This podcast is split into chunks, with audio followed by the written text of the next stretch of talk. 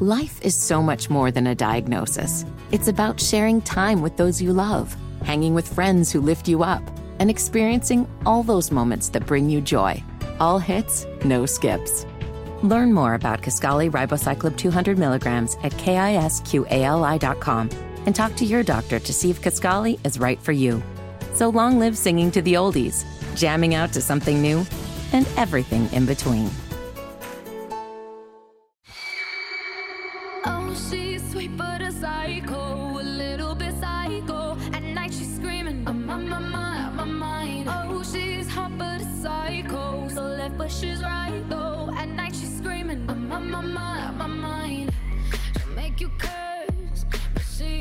Okay, I'm waiting for the explanation on this one. I think uh, I, here's my, my my 10 cent psychological review of my own mind. As we pull up to uh, you know Lucy at the advice desk from Peanuts. exactly.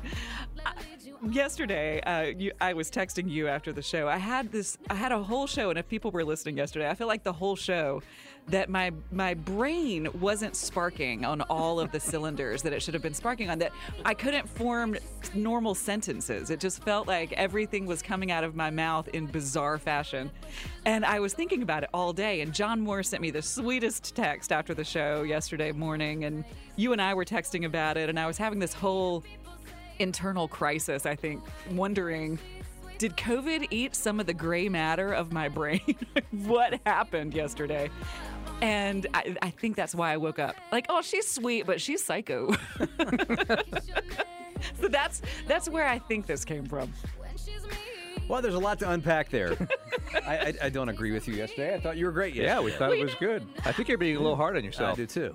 I think the thing that really got me was when three times in a row I said tooth Perry instead of tooth fairy. yeah, I mean there was that. I mean, other, I thought um, you were spot well, I'm glad, on. I'm otherwise, glad she said it, not us. Hey, everybody misses free throws every now and then.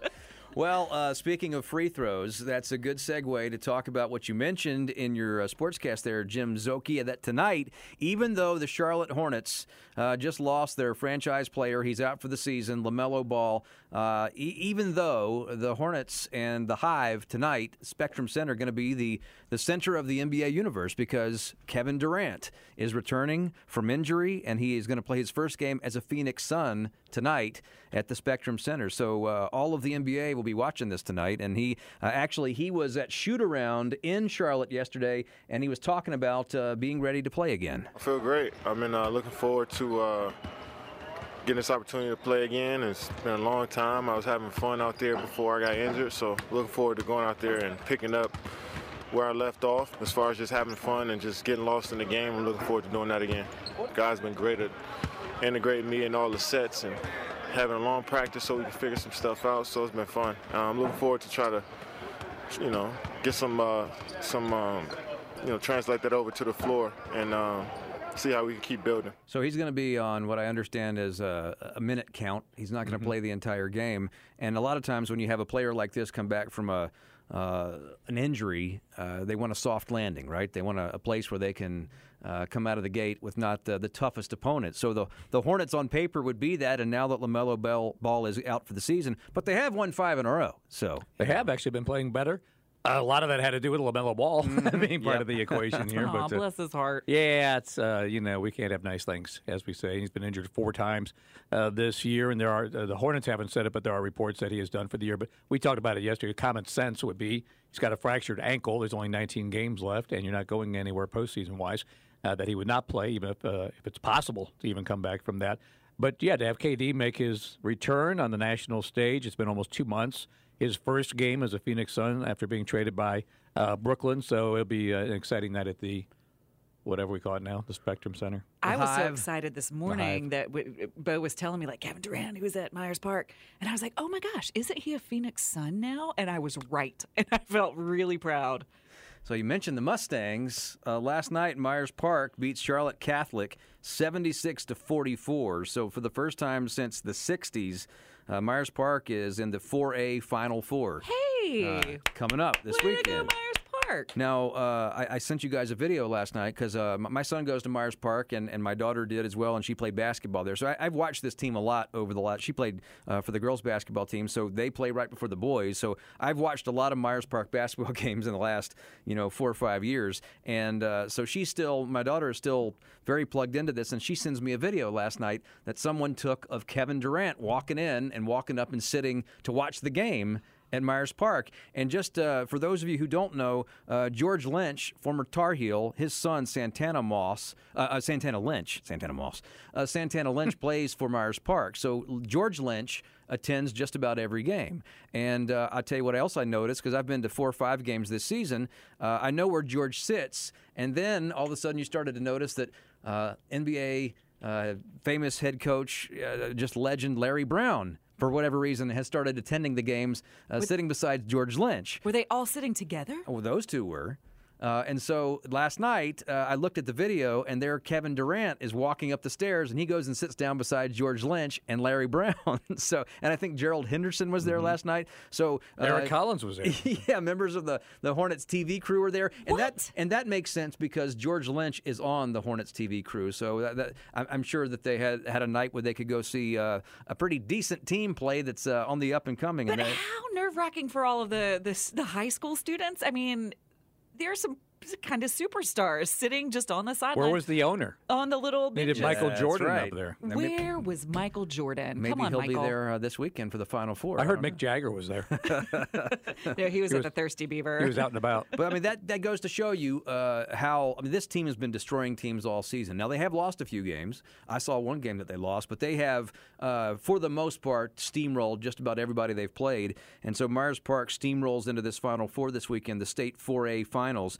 But I'll tell you this: I was not there last night, uh, uh, but I, like I said, I, I there's plenty of pictures and video uh, of the fact that Kevin Durant was watching the game. Now I was there the day about three or four years ago, back when uh, when Drake Maye was playing for Myers Park. He also played basketball when he played at Myers Park, in addition to football.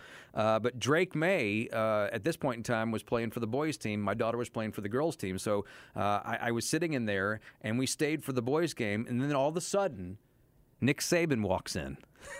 Just sort of unannounced. The head coach of Alabama walks by and goes and sits over behind the bench. So uh, there was Kevin Durant there last night, Nick Saban there. Now, now, now at that point in time, uh, Drake Maye had uh, committed to Alabama, and then he, he after he since you know decommitted and ended up signing with North Carolina. I and now didn't he know he did that. Yeah, so that was back when when uh, Nick Saban was was hot on the trail of Drake Maye. But I was Got on his helicopter and left after the game. pretty He was like, much. Thanks, guys. But it's like this: you're sitting in there, and all of a sudden there's this hush. Like, wait, wait who is? Is that who I think it is? Yeah, it is who we think it is. And he And he sits down on the little wooden yeah, bleachers right just beh- like everybody else. right behind the bench. And then he got up at some point and left. I'm sure because if he had stayed till the game was over, he would have gotten gotten hounded. But at one point he started walking, and then he finally just kind of waved to the crowd and acknowledged. And it was, uh, but yeah, so so that was pretty cool. Like uh, first Nick Saban, and then last night Kevin Durant. So I need to go hang out at Myers Park basketball. I'm game. That's telling where it's happening. Never- Or the Thirsty Beaver. That sounds like more fun. I, I know that's where Kevin Durant and Nick Saban went after Myers Park Afterwards. at the Thirsty Beaver to Yes. hang out with Mick Jagger. That's exactly right. 613 on WBT. Theresa Payton, our cybersecurity expert, who I understand has always already made an appearance on NBC this morning. Yeah, she was on the early Today Show at 3:30 this morning. So we'll, uh, I we'll saw her last night on the news on NBC. at the Thirsty Beaver. Yes, her and Lester Holt were at the uh, Thirsty Beaver. Plowing ahead into March of 2023. Bo and Beth here on Wednesday, March 1st. Bring on our cybersecurity expert, Theresa Payton, the founder of Fortalice Solutions. Follow her on Twitter, as always, at Tracker Payton. So we're talking about March. I know how she starts her March. I also know how she finished her February on NBC. The ACLU says a ban would violate the First Amendment rights of millions of Americans. Experts say that, in fact, a national ban has little precedent here in the U.S., but it's common in China. China typically bans big tech and social media companies uh, from their citizens being able to access them, ostensibly for some of the same privacy concerns and reasons. Last year, a TikTok So that's part of a story on NBC's nightly news last night with Lester Holt about uh, the idea of TikTok being banned in the United States. And uh, Theresa Payton making the rounds on primetime last night. Hey, good morning, Bo and Beth. Yes, and uh, I'll be on Fox News later this morning around 10 a.m. Uh, talking with uh, Bill Hemmer and Dana Perino about the U.S. Marshals' uh, recent data incident. So uh, we'll talk about that in a second. But uh, about the TikTok story, there's actually two uh, fronts with TikTok. But this idea uh, that perhaps TikTok could be banned altogether, uh, and that was the uh, the part of the story we heard there you talking about last night. what about that idea? We've, we've talked about it before, but here it is in the forefront once again. Yeah, this is really interesting because there are sites that in the past have been blocked um, so that Americans cannot access them. There's been technology and products and things like that in the past that have been banned. This would be somewhat unprecedented. This is a social media platform which now has a U.S. headquarters uh, for sort of the North American implementation of TikTok. Um, and so it'll be interesting to watch how does this really unfold? Is it actually lawful? Uh, who can actually issue the ban? And will it stick? Um, you could see where TikTok could potentially bring forward a lawsuit. I know the American Civil Liberties Union has stepped in and said they oppose a congressional ban on TikTok. Um, really, this is one, Beth and Bo, get the popcorn out, sit back and watch. And I don't think anybody can predict the real ending here. Well, we've already seen that TikTok is being banned from a lot of federal devices, devices that are used by government officials. And there's now a deadline on that. Is this a litmus test for what it might look like to ban TikTok from all devices? It is. And I have to say, a 30 day full 100% removal is easier said than done. Having worked uh, at the White House, I can tell you sort of when these uh, unfunded mandates come down, you have to do a full inventory. You have to know, you know, where did you open up the policy to even allow access to it? And this isn't just about the app. Many people don't actually have an account on TikTok, but they see things from TikTok based on going to a web page, yeah. based on posts people have done on other social media platforms. So, what does this 30 day ban mean? Uh, and again, there might be some people working undercover that need access to TikTok that are government employees with government devices. So this is going to require all of the technology departments to really do a full scan of all of the hardware, all of the software, and then to be able to create a scorecard to say, yes, indeed, we have removed it from all government devices with a few exceptions. To get that done in 30 days, that is going to be a Herculean task. Well, really quick question uh, uh, about TikTok itself. For those of us, I've never had a TikTok account or opened or you know downloaded the TikTok app, but like you just said, it shows up on my Instagram feed or TikTok videos show up in, in, Facebook, if you see a TikTok video and it plays through your Instagram feed, is that a way for for the the company to get that private data, your email address, your location, things like that? Is even if you don't have the TikTok app? Potentially, yes. Uh, it depends on how the TikTok video was shared. It depends on whether or not you clicked on it. So you opened up the screen, you wanted to see you know, rolling kittens or rolling pandas a little bit better. So you click on it to make it bigger. It really depends on sort of how your privacy settings are, are set up and how the TikTok access is set up and whether or not you click on it. All of those things could wake up sort of tracking cookies, uh, you know, different types of information that could potentially be set back. Um, obviously, having an account on TikTok, that means your user ID, your password, potentially your uh, all the different account information you fill out and your patterns and behaviors of when you open up the app, close the app. All of those things are considered of concern from a privacy uh, standpoint and uh, are sort of in that conversation of what do we want to make sure stays, you know, kind of private and secure versus where are there concerns down the road? Could TikTok be compelled? By the parent company, which is headquartered in China, to turn over that type of information. Well, that's a whole show, a whole hour with you uh, one yes. day, I think, uh, uh, because a lot of us uh, are not on some of these platforms that you hear uh, stories about, like TikTok. Beth's not on it, and I'm not either. Yeah. But the idea that you could be vulnerable even if you're not, because you know sometimes uh, you'll see videos that are from a social media platform that you can access online, mm-hmm. but not mm-hmm. actually have the app on your phone. Mm-hmm. But anyway, I want to get to uh, two items, two hacking incidents. We only have about a minute here, but I want to get your short takes on each of these. U.S. Uh, Marshals Service hacked in what's called a major incident, and also News Corp hacked. Uh, two of those very high profile entities. What about it, Theresa? Uh, it's very concerning. We don't know all the details yet about the U.S. Marshals data breach. This is the second time that they have been hacked in recent years.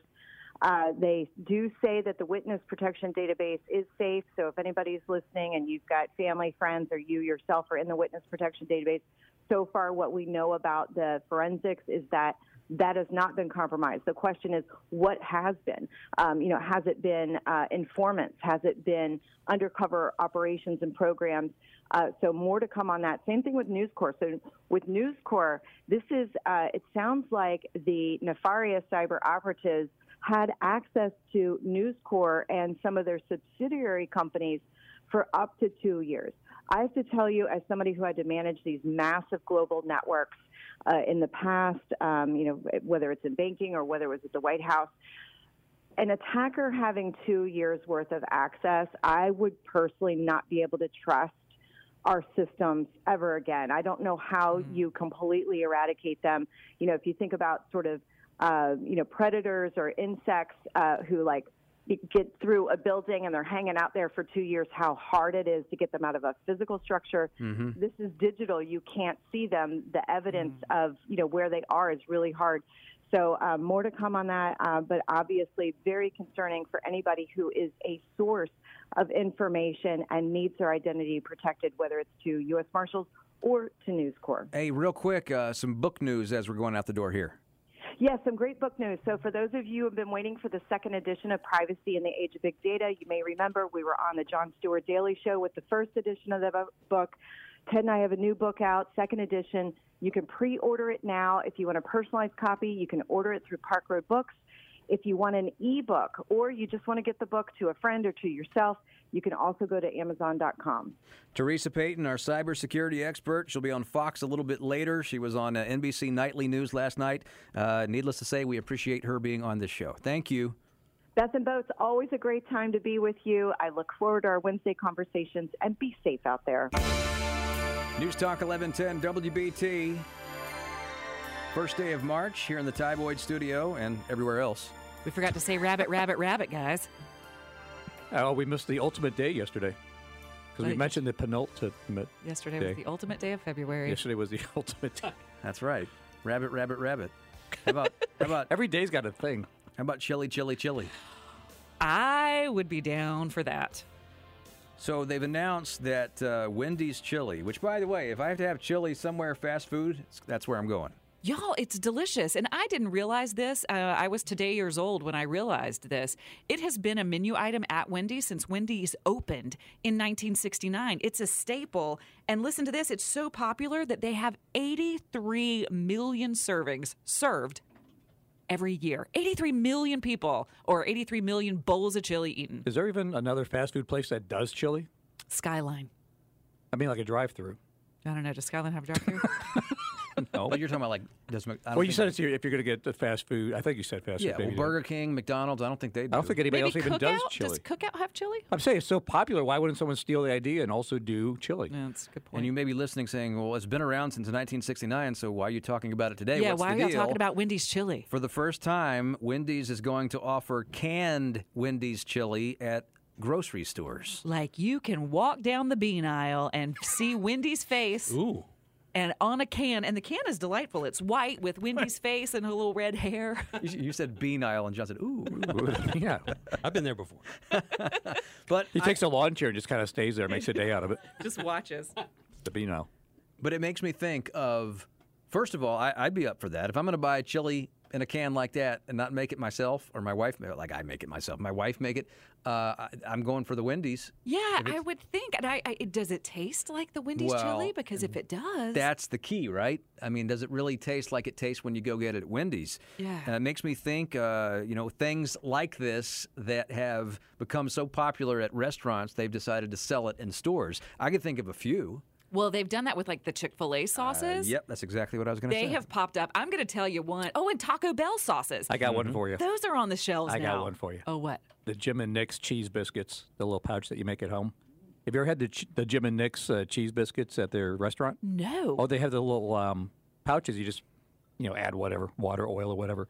And bake them in your own oven, just like the ones at the, at I'm- the Jim and Nick's. I'm going to tell you what needs to be on the store shelves, and I want them to get on this, is, and it's not there from a fast food restaurant. McDonald's hot mustard. The hot mustard that you dip the chicken McNuggets in, that stuff is delicious, and I would dip everything Better in than Zaxby's sauce? Yes. Wow. In Better my than- opinion. better than Chick Fil A sauce. Yep. Really? In Just my the- opinion. just the hot mustard at McDonald's. The hot mustard sauce at McDonald's. Are do y'all not eat the hot mustard sauce?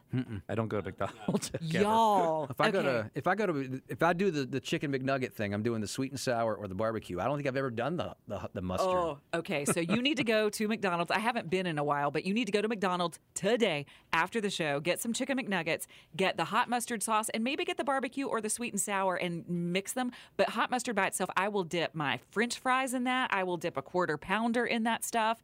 It is unbelievable. It's somebody somebody out there has to agree with me that the hot mustard is legit. It is like I don't know what it is because it's not like super spicy. It's just tangy and um, Yuck.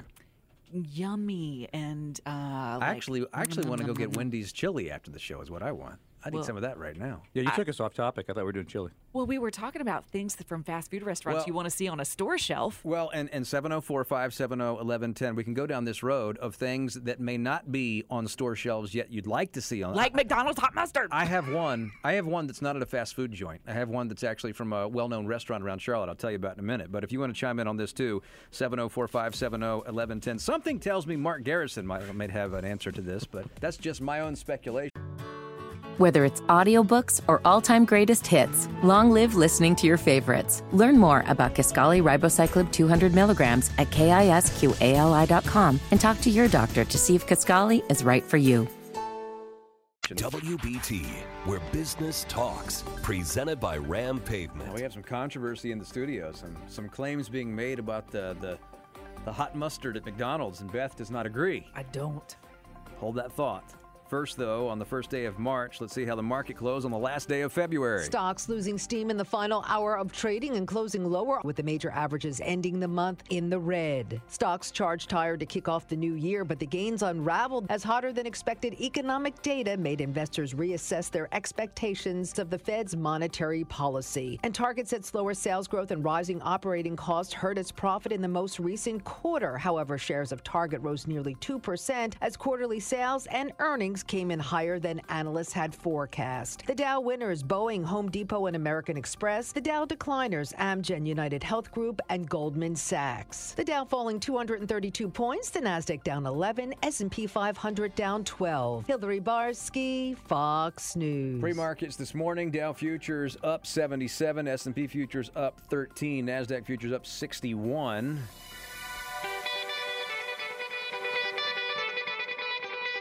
So I said there's some controversy. The story is is that Wendy's is going to start selling its famous chili in grocery stores. You can buy it in a can, or you will be able to at some point soon. And it's not the kind of thing that I I haven't I can't remember the last time I had Wendy's chili, but it was good when I had it. I Oh, mean, it's always good to me. If I if you have to break it down, that's probably the most. That's one of the most dependable fast food go tos of any place. Yeah, and it's not terrible for you or anything like that. I used to love to go through Wendy's and get their plain baked potato and Mm-hmm. then pour the chili into the baked Ah. potato. And and Hot sour sauce. cream. Oh, oh, I didn't have the oh, sour oh, you cream. got I right, added sour hot cream. Yeah, yeah. And see, we're tracking right with you on everything up until the point where you said that the, the greatest sauce out there, Oh. or one of the greatest out there, is the McDonald's hot mustard. Yes, the McDonald's hot mustard for chicken McNuggets. If they sold this stuff in a can or a jar or a squirty tube, I Ugh. would buy it. Now, somebody called What if Bernie. the chili came in a squirty tube? Somebody called Bernie and said that uh, what? It's just the same stuff that's on the what's it called? Gulden's? It's the golden brown spicy mustard. It's the same thing. No, nope, no, no, no, no, no. It's definitely not. I know mustard, and there have been times that I have gotten chicken McNuggets to go, and I get home, and dang it, if they didn't forget to put the hot mustard in there. So I try all the mustards that are on my condiment shelf, which I have a whole door of hot sauces Your and carousel of mustards. mustards. carousel. I do have like seven mustards. Are on they my- organized? Yep, alphabetically. and she knows if something's out of order. Yep. Now, uh, actually, we have some some support here for Beth. Apparently, uh, Tommy is on uh, the WBT hotline. Wants to weigh in on the uh, hot mustard sauce from McDonald's. Tommy, what's up? Good morning, BT. Good morning. I just want to say Beth is 100% correct. The McDonald's hot mustard sauce is by far the best fast food sauce. And I don't know if Yay, I've Tommy! I don't know if I've ever had it.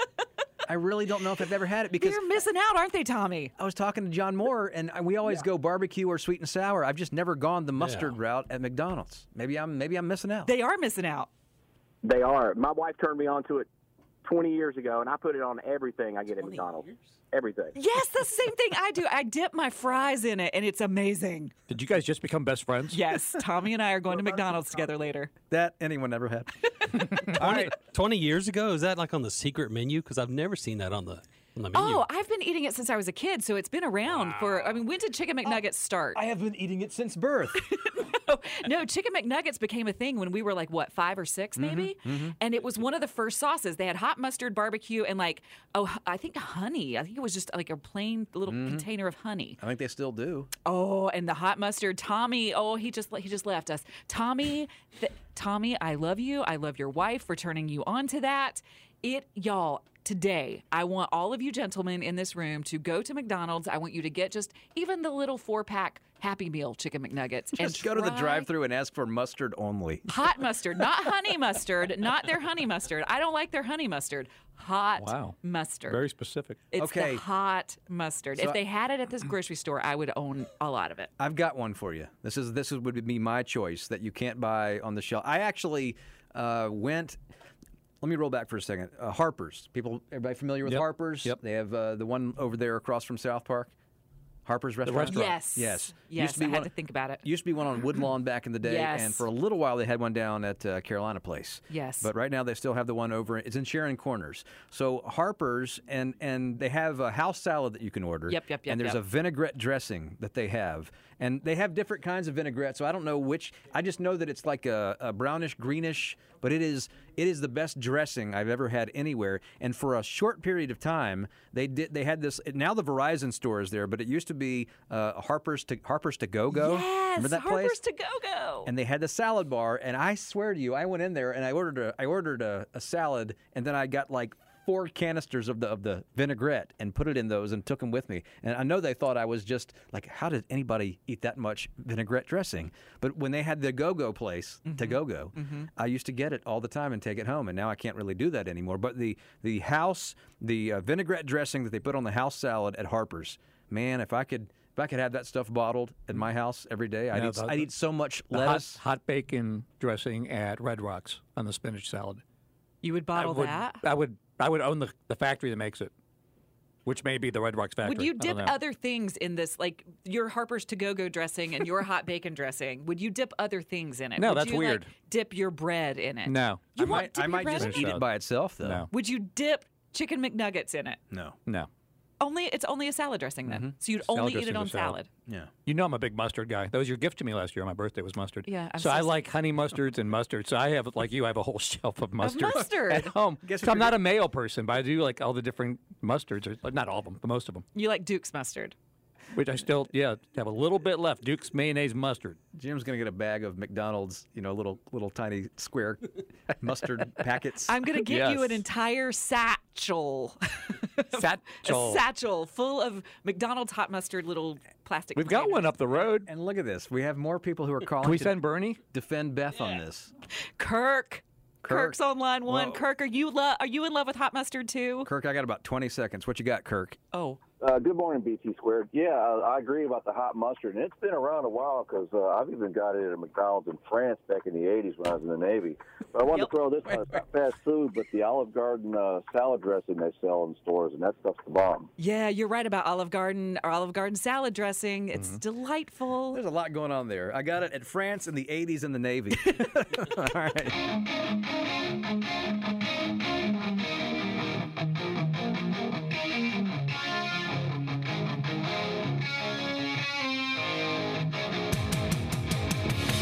News Talk 1110 WBT.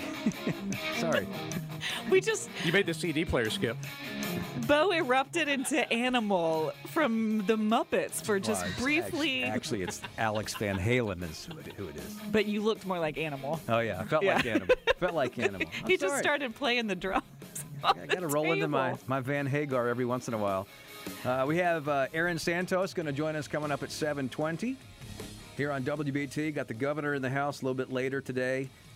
I want to ask uh, Szoke about this because uh, this has been floating around about uh, Derek Carr, and uh, now it's official that the, the Panthers are one of the teams that are going to meet with them. You know, talk at the, the combine coming up. We've uh, heard so much about Aaron Rodgers and where he's going to land, and he's out of the the dark chamber or whatever the heck that thing was. What Uh, was that? The cave? It was the the dark cave. I forgot the name of it. It was like Heart Cave or Love Cave or no, probably Oh, Love whoa. Cave. Well, wait, wait. That's it's, a n- whole- it's not a love cave. It's a weird place to go by yourself. I can I can assure you that the only person in the country who called it a love cave was, was bad. it was the dark room or whatever. Oh. Aaron Rodgers loves him some Aaron Rodgers. That's right. I took myself to the Love Cave. Love cave, baby. Oh man. Tin roof. Right. So what about that Derek Carr, Jimbo? Yeah. Anyways, uh, wow. That, uh, Derek Carr not uh, in the cave, but apparently at the combine in Indianapolis in the sunshine, and uh, number of teams will meet with him. Saints already had previously, and some other teams as well. I mean, he is the the the biggest you know true free agent that is known uh, as far as uh, a player that is viable as a immediate plug and play starter.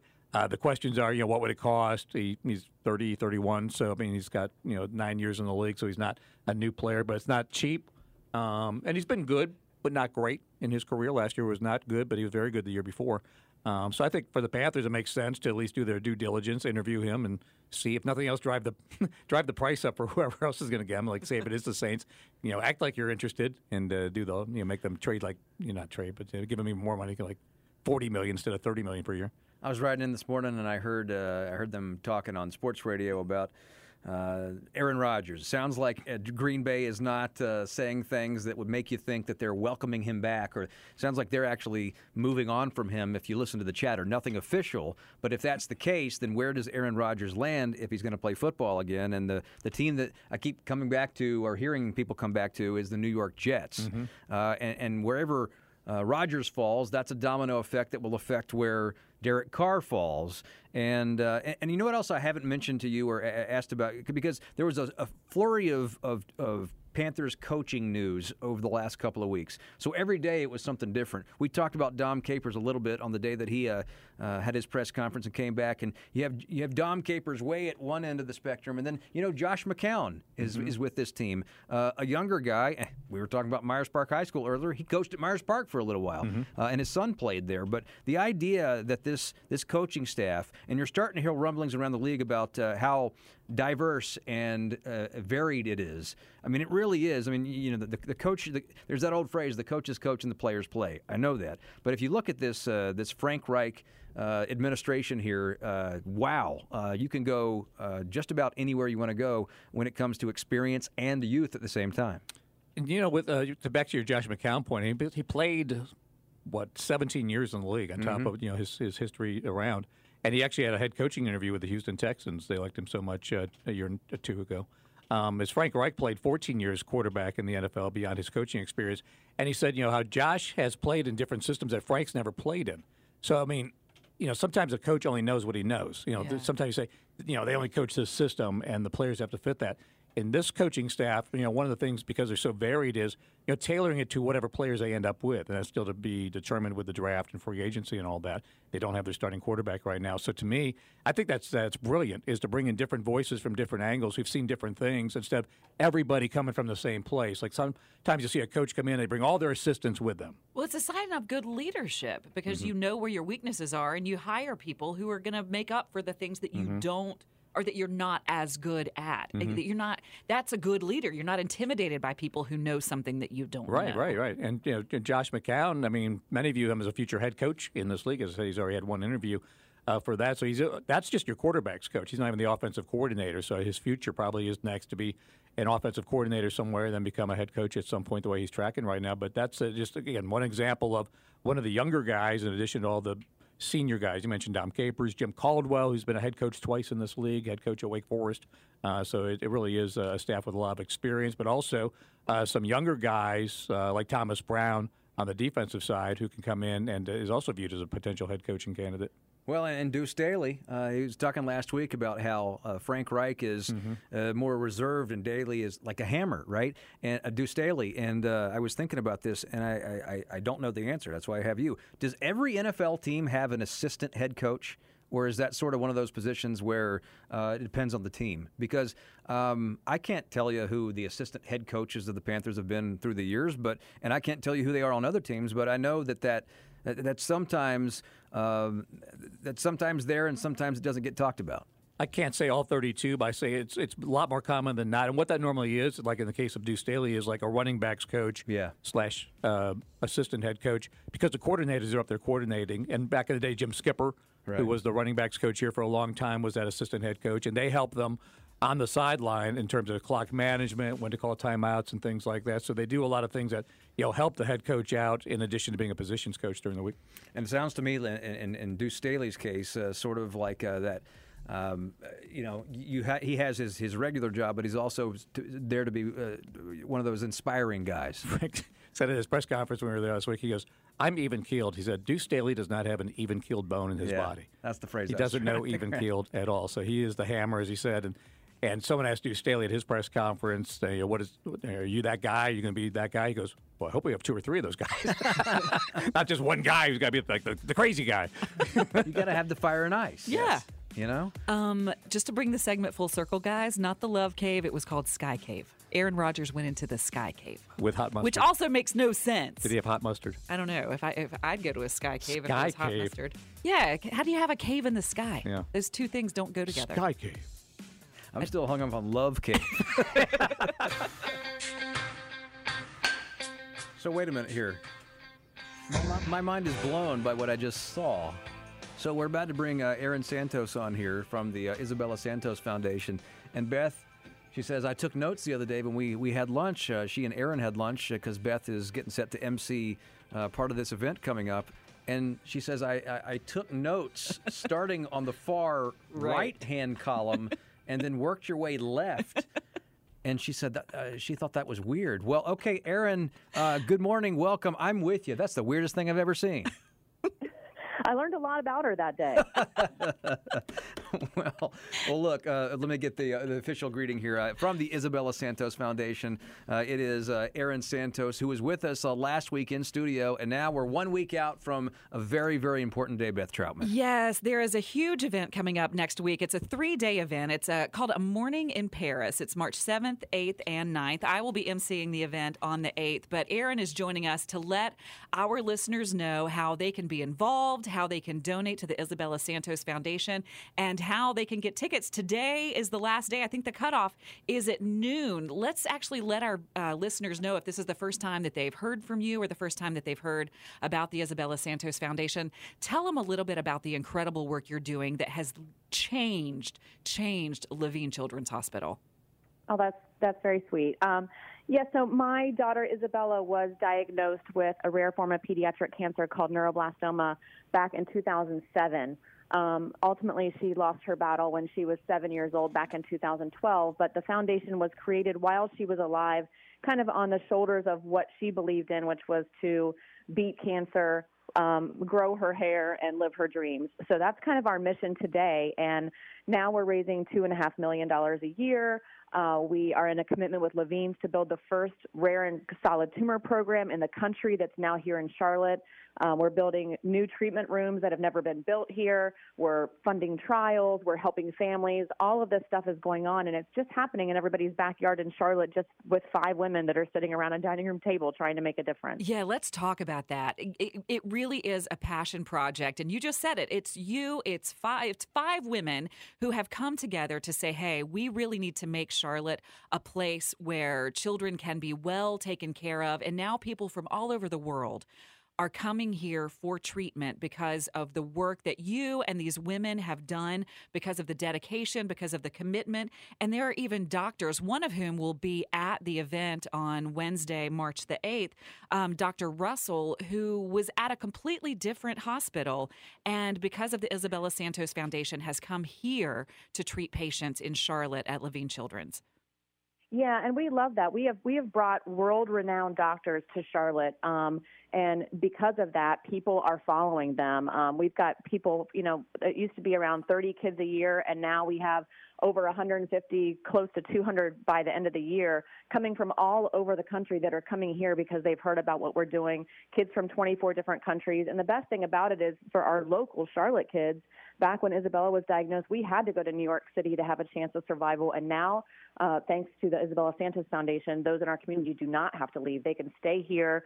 You know, they can get treatment close to home with their families. When they have good days, the kids can go to school. They can still feel like themselves. Um, and that was just so important to us. And that's why we're trying to do it here in Charlotte for the community. Well, and you just said it about the survival rates. When your daughter was diagnosed, I know that the survival rate was around 40%. And because, again, of the passionate commitment that you and the community has made to especially Levine Children's, that survival rate is different for patients diagnosed today.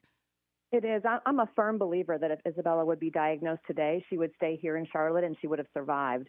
Um, the survivor rates for neuroblastoma specifically are, are inching towards 60 and 70, depending on your cancer. Um, but we also have picked up 16 other rare cancers. So, really, anything outside of leukemia or, or lymphoma is what ISF takes on because we just really believe that making survivor rates better for all of those rare cancers because they just don't get the funding. A lot of times, the survivor rates are so low that sometimes you get diagnosed and a child passes away so quick and then you're you know no one's looking out to make that cancer better. So we're taking on all of those cancers um, here at isf and what you're doing is nothing short of remarkable. So let's let's get our listening audience engaged not just in these events coming up next week but engaged in the isabella santos foundation to really make a difference in all of the lives of these families of these children. Let's talk about how people can get tickets because i know today is the cutoff for one of the events next week. And tell us a little bit about a morning in paris Yes. So morning in Paris, we're going to have um, the 7th, 8th, and 9th. You can pick a day that works best for you. You check in around 9. Uh, the program goes to around 11.30. And we just kind of want you to come and have fun. We know that pediatric cancer is not, you know, it's sometimes not the best topic, but we're aware of that. Um, so we try to make the day a little bit of more fun. So we invite you to bring your friends out. We've got mimosas and fr- a French breakfast. We've got fashion raffles, flower raffles, all this stuff, all these great sponsors to come out for a day and kind of have a, a wonderful day with your friends. Um, but what we're also going to be doing is introducing you to a local family here in Charlotte that actually has two cancer diagnoses um, within their family. Two of their girls, they have six children.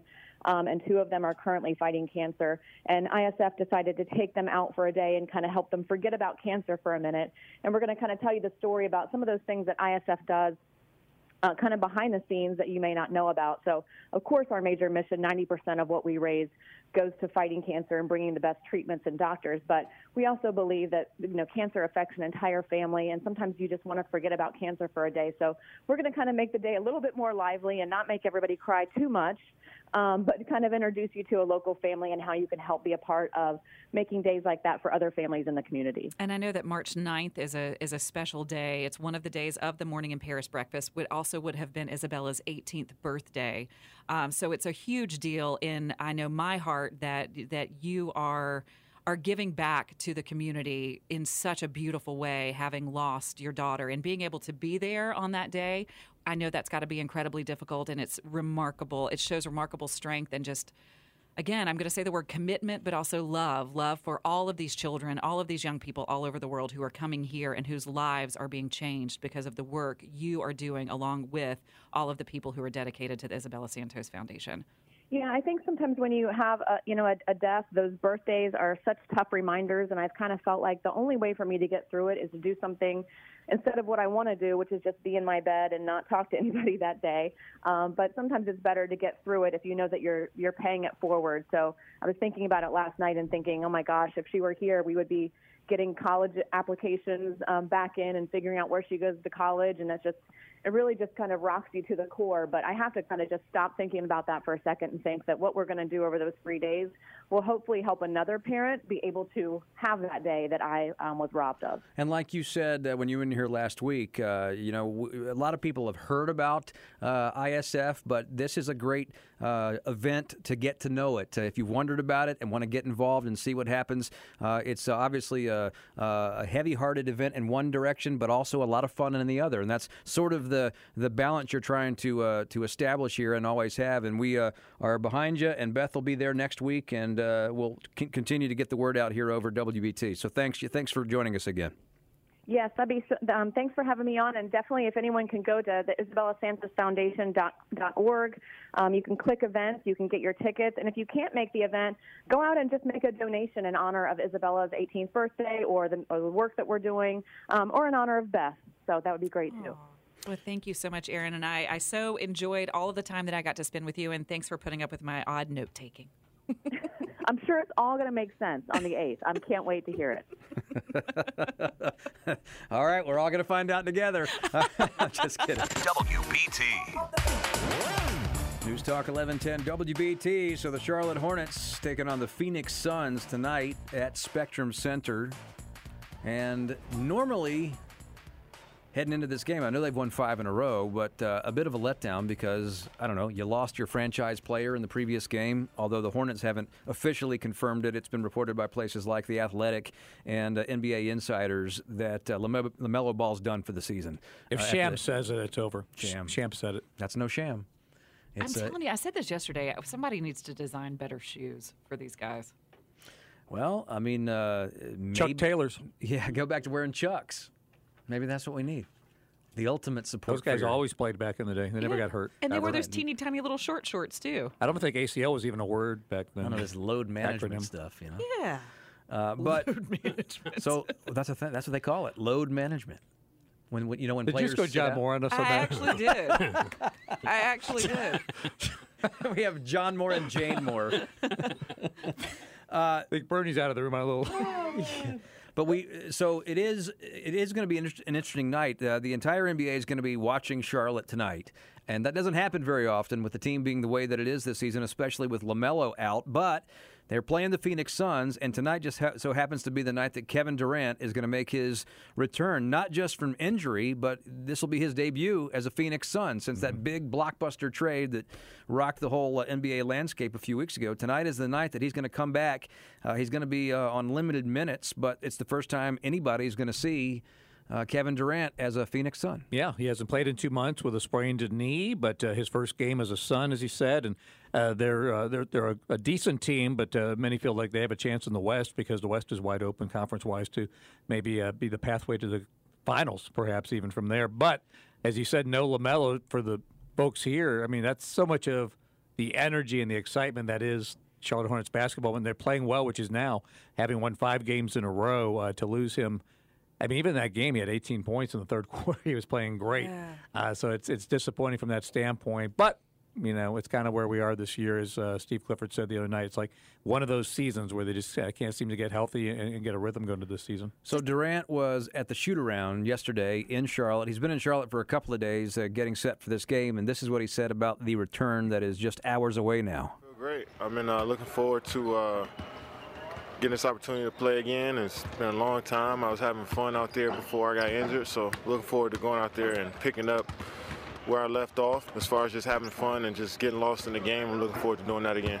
Guys been great at integrating me in all the sets and having a long practice so we can figure some stuff out. So it's been fun. Uh, I'm looking forward to try to, you know, get some uh, some um, you know translate that over to the floor and um, see how we can keep building. So, if nothing else, if you're a, a Hornet not named LaMelo Ball, an opportunity tonight where the eyes of the league will be on Charlotte, and uh, you can play spoiler as as Kevin Durant uh, makes his franchise debut as as a Phoenix Sun. Hey, if you're a Hornets fan, rare uh, Gordon Hayward window of basketball going on right now. So enjoy it. Exactly enjoy it while it lasts. and, and if they win tonight, it'll be six in a row, right? So, yes, uh, absolutely. Again, Phoenix. Again, it's, a lot of times, you know, you bring in as, as good as he is, and he's a he's a great player, one of the best in the league. When you bring in a player like that, that's going to be a big focal point of everything they do.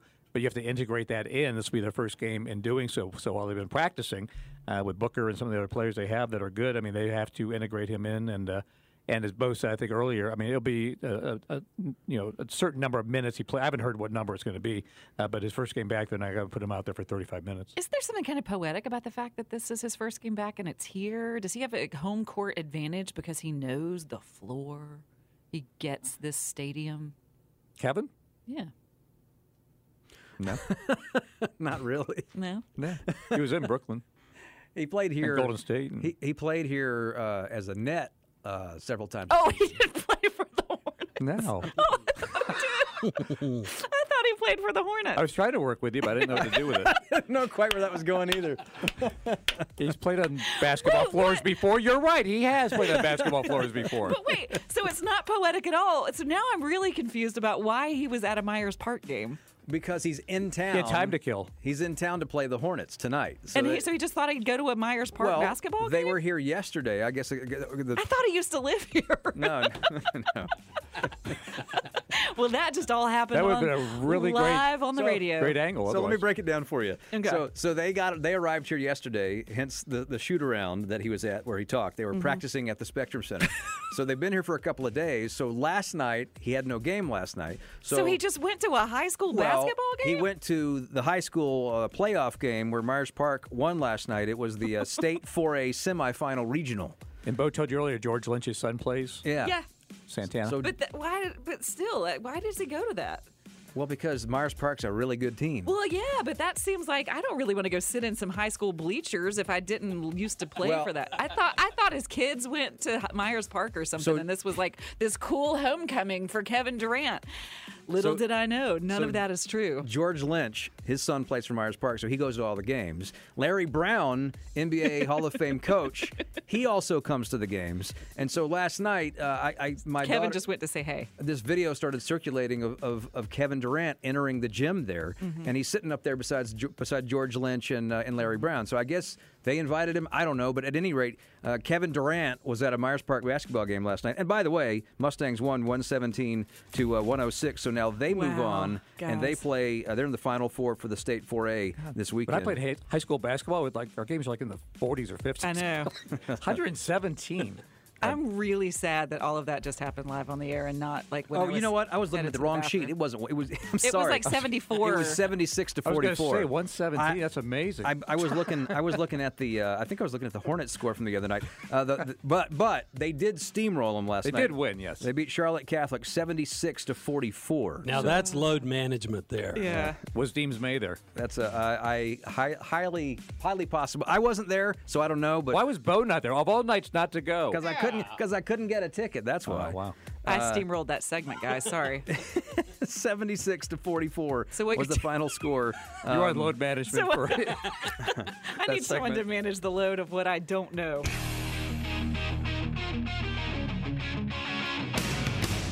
News Talk 1110 99.3 WBT worldwide on the WBT mobile app. It's Good Morning BT with Bo and Beth, and now we cross the streams with the one and only Brett Winterble. Good morning to you. Good morning. It's good to be with you.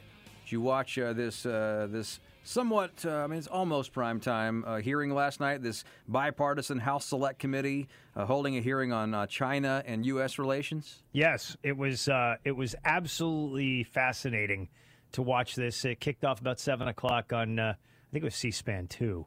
Um, the Select Committee on the Strategic Competition between the United States and the Chinese Communist Party. Um, first of all, let me say something for anybody who says. Uh, these these people can't work together across the aisle at all. This was a model uh, committee. Uh, There was no nonsense except for the the two idiots from Code Pink who tried to disrupt it and you know yell and scream and all that sort of stuff. Um, but the the cooperation, the people who are on this committee are serious congressmen and women from the Democratic Party, from the Republican Party. And um, I thought they laid a great foundation out. And I have to tell you something. Um, watch Michael Gallagher, who is the uh, chair of this committee. Um, he he is going to be a rising star for, for years to come. I, I think he, he he had it pitch perfect last night. Well, you know, the, the, the word bipartisan gets thrown around a lot, uh, especially uh, it's especially useful for candidates who are trying to say, I'm going to reach across the aisle, I'm going to do this and that when I get to Washington. But bipartisan last night, that word uh, was was spot on, uh, and, and that's what I as I watched this, um, I, I thought to myself, uh, we don't see we don't see cooperation uh, and and a, a a unified message on both sides of the aisle like this very often, and uh, this this. This situation, this point in time, as it relates to China, for uh, several different reasons. I mean, pick any one of them: the balloon, or or uh, what's going on now with COVID nineteen. Uh, this this is the first thing in a long time that has unified voices at a time when most people would say we're as divided as we've ever been. And it does because they're hitting every part of this, right? They're talking about trade, they're talking about intellectual property that's been stolen, they're talking about TikTok, uh, land purchases, Taiwan. I mean, this is this is a whole approach. And um, and it, what's depressing to me today is I, I jump through all the channels in the morning. I'm listening to you guys, and I'm jumping through stuff on TV. Uh, No, almost no mention on MSNBC. Almost no mention on CNN. I, I don't know if Fox really talked about it or not. Um, I, I, that, that that's disappointing because this really is the challenge of our time, um, and, and and China is coming uh, hard and fast, and we've got to be ready uh, for for what's coming. So. Uh, kudos to the people who were who were sitting there, and the people who testified were very serious people. Um, uh, Pottinger, it was was unbelievable. He was a, an advisor for for Trump. He's a former Marine. He understands China well. They were playing videos of speeches that Xi Jinping w- was giving uh, in Chinese and translating and showing the world that th- these folks are deceiving the vast majority of the world in terms of believing, oh, it's just a it's just a, an economic fight. It's nothing nothing more than that. I was I was stunned. Well, it, it's very difficult to, especially now that the Chinese balloon thing happened. They're like, oh, it's just a weather balloon. Then, of course, we we found out that that wasn't true. And all of this, these hearings are happening. Yesterday, a story also came out that. Um, the Biden administration approved more than $23 billion worth of licenses for companies to ship U.S. goods and technology to some blacklisted Chinese companies. And this was back in the first quarter of 2022. So these conversations are important and need to be happening on Capitol Hill because we're sharing information and sharing our knowledge base in a way that is not um, being utilized by uh, rational actors, if you would, if you will. True. It's true. It's true. And and the fact is, they want to take all the ability to manufacture all their stuff based on our stuff. There was there was a a moment in time last night where they showed a Chinese ship that is a straight ripoff, a complete and total straight ripoff of of one of our littoral ships that, that we use uh, in in the Navy, and the the same company is still in business with the United States to p- produce more stuff. They're just they're stealing all of our intellectual property. It's it's it's incredible. It's going to cost lives. Gordon Chang appears on your show uh, quite Yes. often. He was on Fox last night. We are beyond the point where we have risk free options. Everything that we do going forward will be dangerous. What we need to get China's attention is to impose costs for unacceptable behavior. China has been taught by a series of American presidents to ignore our warnings. We issue warnings, we don't follow up. So there we are. Like I said, a very important point in time right now. Yeah, big time. And and look, the, the people who are super aggressive about Vladimir Putin should be super aggressive uh, about China as well. And for some reason, um, when, when it comes to China, uh, people want to tr- try to say that this is a race play or this, this is racism or any of that sort of stuff. This is not. This is about securing this country. I, I talked to people on the West Coast when I was when I was living out there, whose parents told them as they watched the scrap metal heading out to Japan in the run up to World War II, uh, th th that stuff is going to come back, and it came back as bullets killing American GIs uh, fighting over there in the Pacific Theater. So we've got to be serious. Brett Winterble show today starts at 3. I have no doubt this will be a part of the discussion. Uh, what else is on tap? Uh, we'll look at this. Uh, we're also going to look at this uh, student loan forgiveness stuff uh, and everything else that's moving between now and then. All right, man. We'll talk to you this afternoon. You guys are fantastic. It is uh, the Brett Winterble Show, and we cross the streams every single day here on WBT. In fact, we do it twice, uh, and uh, in the mornings at uh, 7:50, and then of course uh, in the afternoons at five minutes past five o'clock. And remember, crossing the streams brought to you by Window Nation. Upgrade your windows today at windownation.com. Five minutes past 8 o'clock here on News Talk 1110 WBT. Bo and Beth and the Szoke and John Moore and Bernie later this hour. Matt Harris from the Matt and Ramona show down the hall and the uh, host of Impact of Influence, the uh, Murdaugh trial podcast that he's been doing with Seaton Tucker uh, since day one of this whole saga. And he's been spending a lot of time in Walterboro, uh, was there for several days of court proceedings last week. Today's going to be an interesting day because this is going to be in just a few hours when the jury will visit the site of the murders. Uh, we've been hearing about that in, the last couple of days uh, being something that the judge is going to allow. Now we know it's going to happen later this morning, and then uh, they'll be back in court this afternoon if uh, everything goes according to uh, what the plan says. Mm, I can't wait to get his uh, his perspective on what happened in that courtroom yesterday because there were a, it's a quite fascinating testimony. Uh, so, what is in the envelope? I I um I I, I received mail from uh, a listener. from a listener. A listener. Yes, I did. I received mail from a listener along with a um what are those things called where a daily like Affirmation. affirmation. I got a daily affirmation Thought for the day? I got a thought for the day. Perfect love casts out fear. You uh, you get you get different mail than the rest of us. I you get do. long, like handwritten. Uh, I got mail today. oh Wait, you did? Oh, you got mail From today? someone we all know. Oh. See if you could guess who it is. Chuck Okay. Boozer. Dear Chuck, Chuck, Chuck will just check her in the middle of the show. Dear Mr. Szoke, thank you for buying Girl Scout cookies. Oh. From me, by doing this, you're helping me and my troop raise enough money to go to the Grand Canyon. Hope you and your family are happy and healthy. Hayden, Hayden, who who her and her dad were here. They, they came in, they visited us here at the studio, and uh, we all bought uh, Girl Scout cookies. Mm-hmm. I thought I still have some Thin Mints over here. Uh, I would oh, look like at you hoarding cookies over there. Thin Mints. I forgot. See, I have this little corner over here that I stash things, and I Next to forgot. your- next to I- your vanilla syrup. Yeah. Anybody want some Thin Mints? I only And eat Thin? Mints out of the freezer. Thin Mints are designed, in my opinion, to be in the freezer. I don't disagree that they're best out of the freezer. They're but Are you saying that we need to put this in the freezer downstairs yeah, before we need to- partake? yep. All right. You need to get- put those in This time tomorrow, Thin Mints, everybody. They'll be frozen. Thank you, Hayden. So Beth got mail. Jim got mail. I did not get mail. my, my, my mail, people do love to write me very, very long, very detailed letters. And I appreciate that. That takes effort. It takes a lot of effort and it takes a lot of time. You know, uh, I haven't gotten mail in a while, but I, I did. One of the first pieces of mail that I got when I first started doing this job was about six months in. And uh, I'll never, I still have it. It's somewhere in one of my drawers at home, but it was a typed letter from Robert D. Raiford. And uh, it's one of those things where I know Larson used to get notes from Raiford all the time, and Raiford would be on the show. And I got to know Raiford. Um, I actually met Raiford working on the 80th anniversary back in 2002 because he came. That was sort of the first time he'd come back here in many, many years. And, and Raiford was on with uh, John Boy and Billy on, on the Fox for all those years.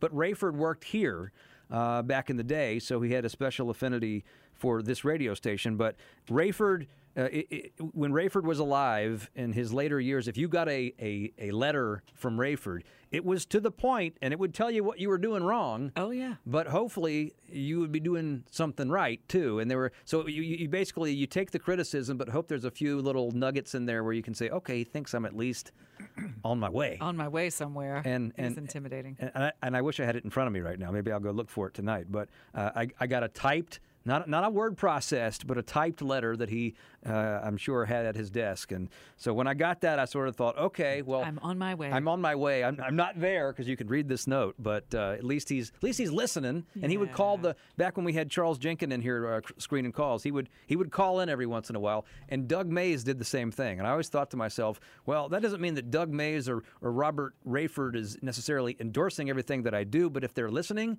then at least they're lis- they're interested enough to listen. To listen. Yeah, it was a compliment. That was Because a you, huge you can be good, you can be bad, but what you don't want to be is indifferent mm. in this business. I have a tangent story to that. Okay. And you'll appreciate this because it's Mick Mixon. And so on these Panther road trips, we get into whatever town we're on the road to, like on Saturday afternoon for a Sunday game, like three, four o'clock. You check into the hotel, and you know the hotels a lot of times will have a magazine about that town. So yeah. we're in Pittsburgh, it's like Pittsburgh, whatever, Yeah. from the Hilton, whatever. Pittsburgh Mick reads the article. he tells us this over dinner. He reads. He, this all happens. He tells us this at dinner. He reads the article. He despises when people make themselves the stories, the author of the story, instead of the story being the story. Sure. So he finds the phone number, I guess, as accompanying the author of this article's uh, story in there. He calls. It's some millennial girl. And he proceeds to tell her and inform her that that's not how you should write a story. It shouldn't be about you. It should be about you know whatever you're writing about. And I said, "How was that received?" He goes, "Not very well at all." No. I mean, he actually reads the Pittsburgh whatever magazine at the hotel, calls the author to tell them how they did it wrong, and then they didn't receive the information well. But I bet you every time she writes an article, she thinks about that phone That call. crazy And guy. I bet you it has changed her style of writing. It'd be interesting to figure out who that person was. We need to ask Mick who it was mm-hmm. and then read more of her articles. But see, that's what social media has done, though. It's changed how things are written now because now it's about taking the selfie of yourself at the event as opposed to the event itself. Well. it's like, here I am in front of Kevin Durant at the Myers So Park. game adding yourself into it yes. has- has so become the thing. I'm, so I'm not saying that it's wrong. It's just it's, it's become how it's done now. Is that not in every case, of course. That's why getting long mail is such a great thing because somebody's Mhm. taken the time to take themselves out of whatever situation they're in and send you And, and we sent Hayden to the Grand Canyon encouraging with messages. our cookie purchases. I also got a sweatshirt in the mail too from the Dream on Three organization. I, I emceed their gala back on uh, January 28th, which is an incredible, incredible organization that um, helps make dreams come true for kids with uh, um, tr- difficult diagnoses. So I got all kinds of fun stuff today. What'd you get, Bo? I got I got Thin Mints that Hayden sent me uh, about a week and a half, two weeks ago. So uh, I just remembered I didn't eat them. So bonus. Great That's- day for me. that's like found money. It's like on NBC used to say, if you haven't seen it, it's new to you. Isn't it so funny that we had this whole entire segment planned for this uh, this moment, and instead we talked about you've got mail. What was the segment going to be? It's really Mark Mark Garrison's fault because he said, uh, "I want to know what it is. What's the, what's in the what's in the box, Beth? What's in the box?" And then you have to pay off on that. So Yeah, it's a lot of. Uh, it's a very long letter that I haven't had a chance to read yet. Don't blame me for this high quality broadcast. Oh, wow. Wow! I feel like Jeff we're- Atkinson's always so pleasant when he's here. I feel like we're going to get a letter from Mark Garrison later today that tells us all the things we're doing wrong. With little cutout letters. no, that would newspaper. that would come from Jensen. Oh, wow. yes. Jensen. I'm not going to say what I'm thinking. Uh, 813 on W. W is not that bad. Life is so much more than a diagnosis. It's about sharing time with those you love, hanging with friends who lift you up, and experiencing all those moments that bring you joy. All hits, no skips. Learn more about Kisqali Ribociclib 200 milligrams at kisqali.com and talk to your doctor to see if Kisqali is right for you. So long live singing to the oldies, jamming out to something new, and everything in between. WBT. Plowing ahead into March of 2023. Bo and Beth here on Wednesday, March 1st. Bring on our cybersecurity expert, Theresa Payton, the founder of Fortalice Solutions. Follow her on Twitter, as always, at Tracker Payton. So we're talking about March. I know how she starts her March. I also know how she finished her February on NBC. The ACLU says a ban would violate the First Amendment rights of millions of Americans.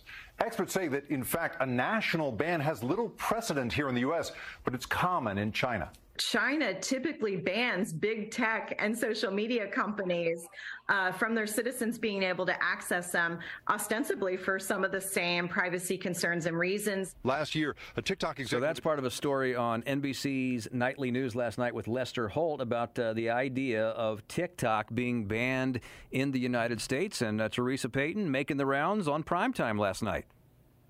Hey, good morning, Bo and Beth. Yes, and uh, I'll be on Fox News later this morning around 10 a.m. Uh, talking with uh, Bill Hemmer and Dana Perino about the U.S. Marshals' uh, recent data incident.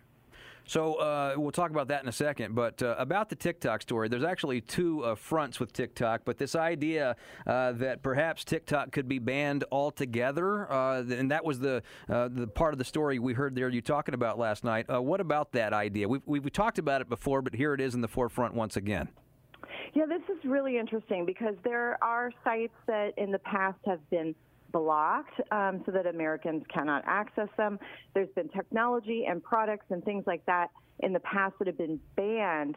This would be somewhat unprecedented. This is a social media platform which now has a U.S. headquarters uh, for sort of the North American implementation of TikTok.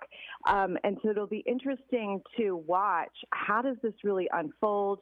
Is it actually lawful? Uh, who can actually issue the ban? And will it stick? Um, you could see where TikTok could potentially bring forward a lawsuit. I know the American Civil Liberties Union has stepped in and said they oppose a congressional ban on TikTok. Um, really, this is one, Beth and Bo, get the popcorn out, sit back and watch. And I don't think anybody can predict the real ending here. Well, we've already seen that TikTok is being banned from a lot of federal devices, devices that are used by government officials. And there's now a deadline on that. Is this a litmus test for what it might look like to ban TikTok from all devices?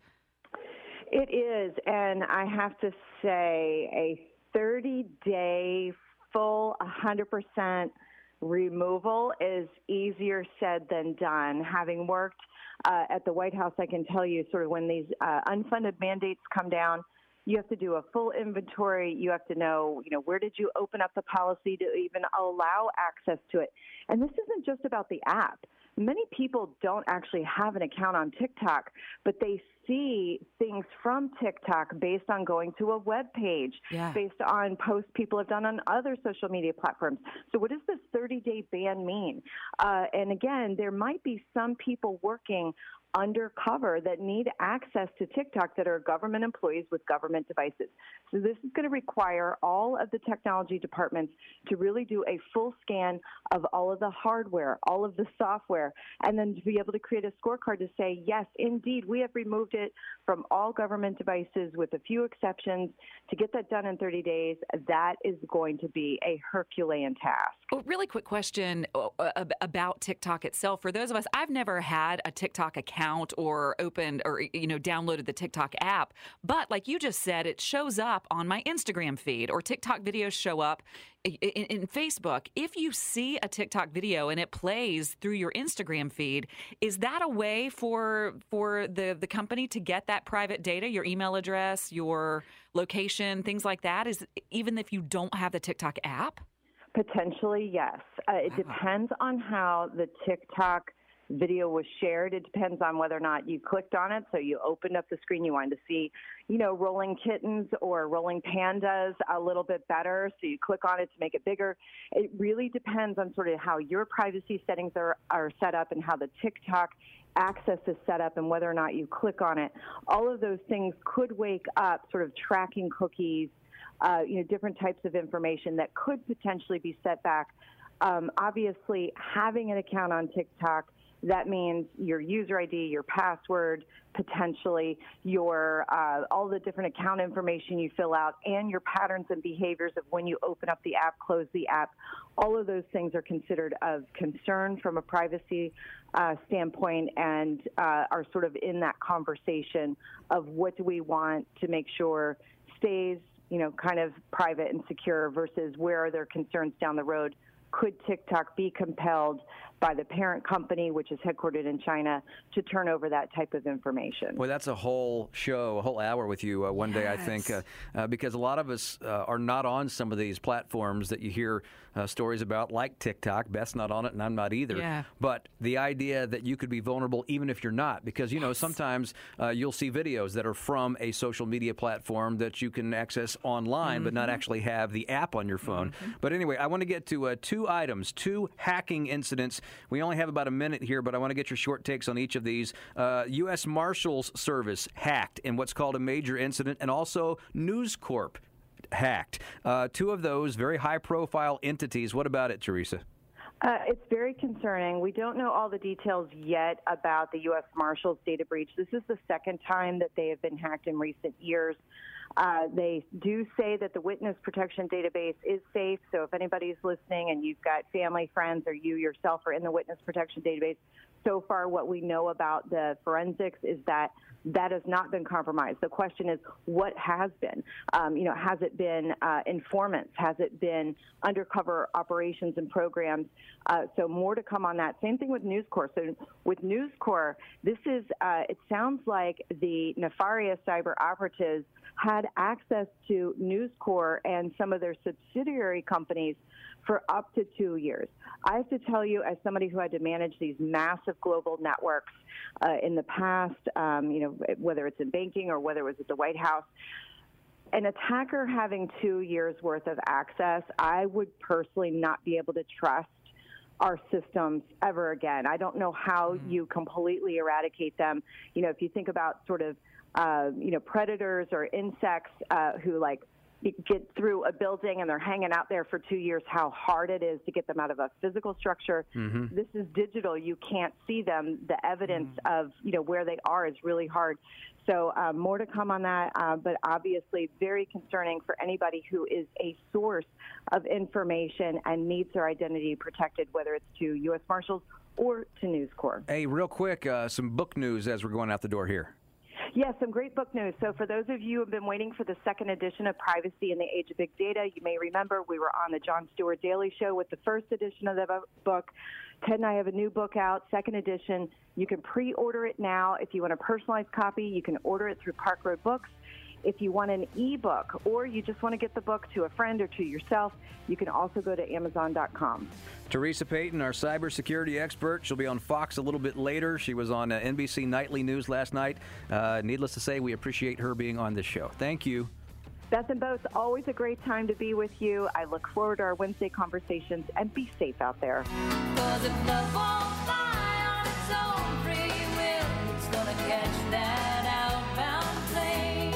Which which one do you catch if you have the choice? That's a question. New Gallup poll, you'll never guess which airline people love and hate the most. I was surprised by the airline that people love the most, but not surprised by how much people hate air travel. They're in a real crisis situation as far as public perception goes. Um, airlines are. A Gallup poll from August of last year found that when asked how people feel about the airline industry, the results were 6% say very positive, 21% were kind of positive. 35% say, ah, we're kind of neutral about it, but 26% of people say negative, and 11% say very negative. So they have a public a public relations crisis going on in the airline industry right now. But among this Gallup poll were some of the best airlines, and they did this based on, as far as best and least liked airlines, based on social media posts that were favorable or not favorable. So listen to this. I didn't even know this was an airline.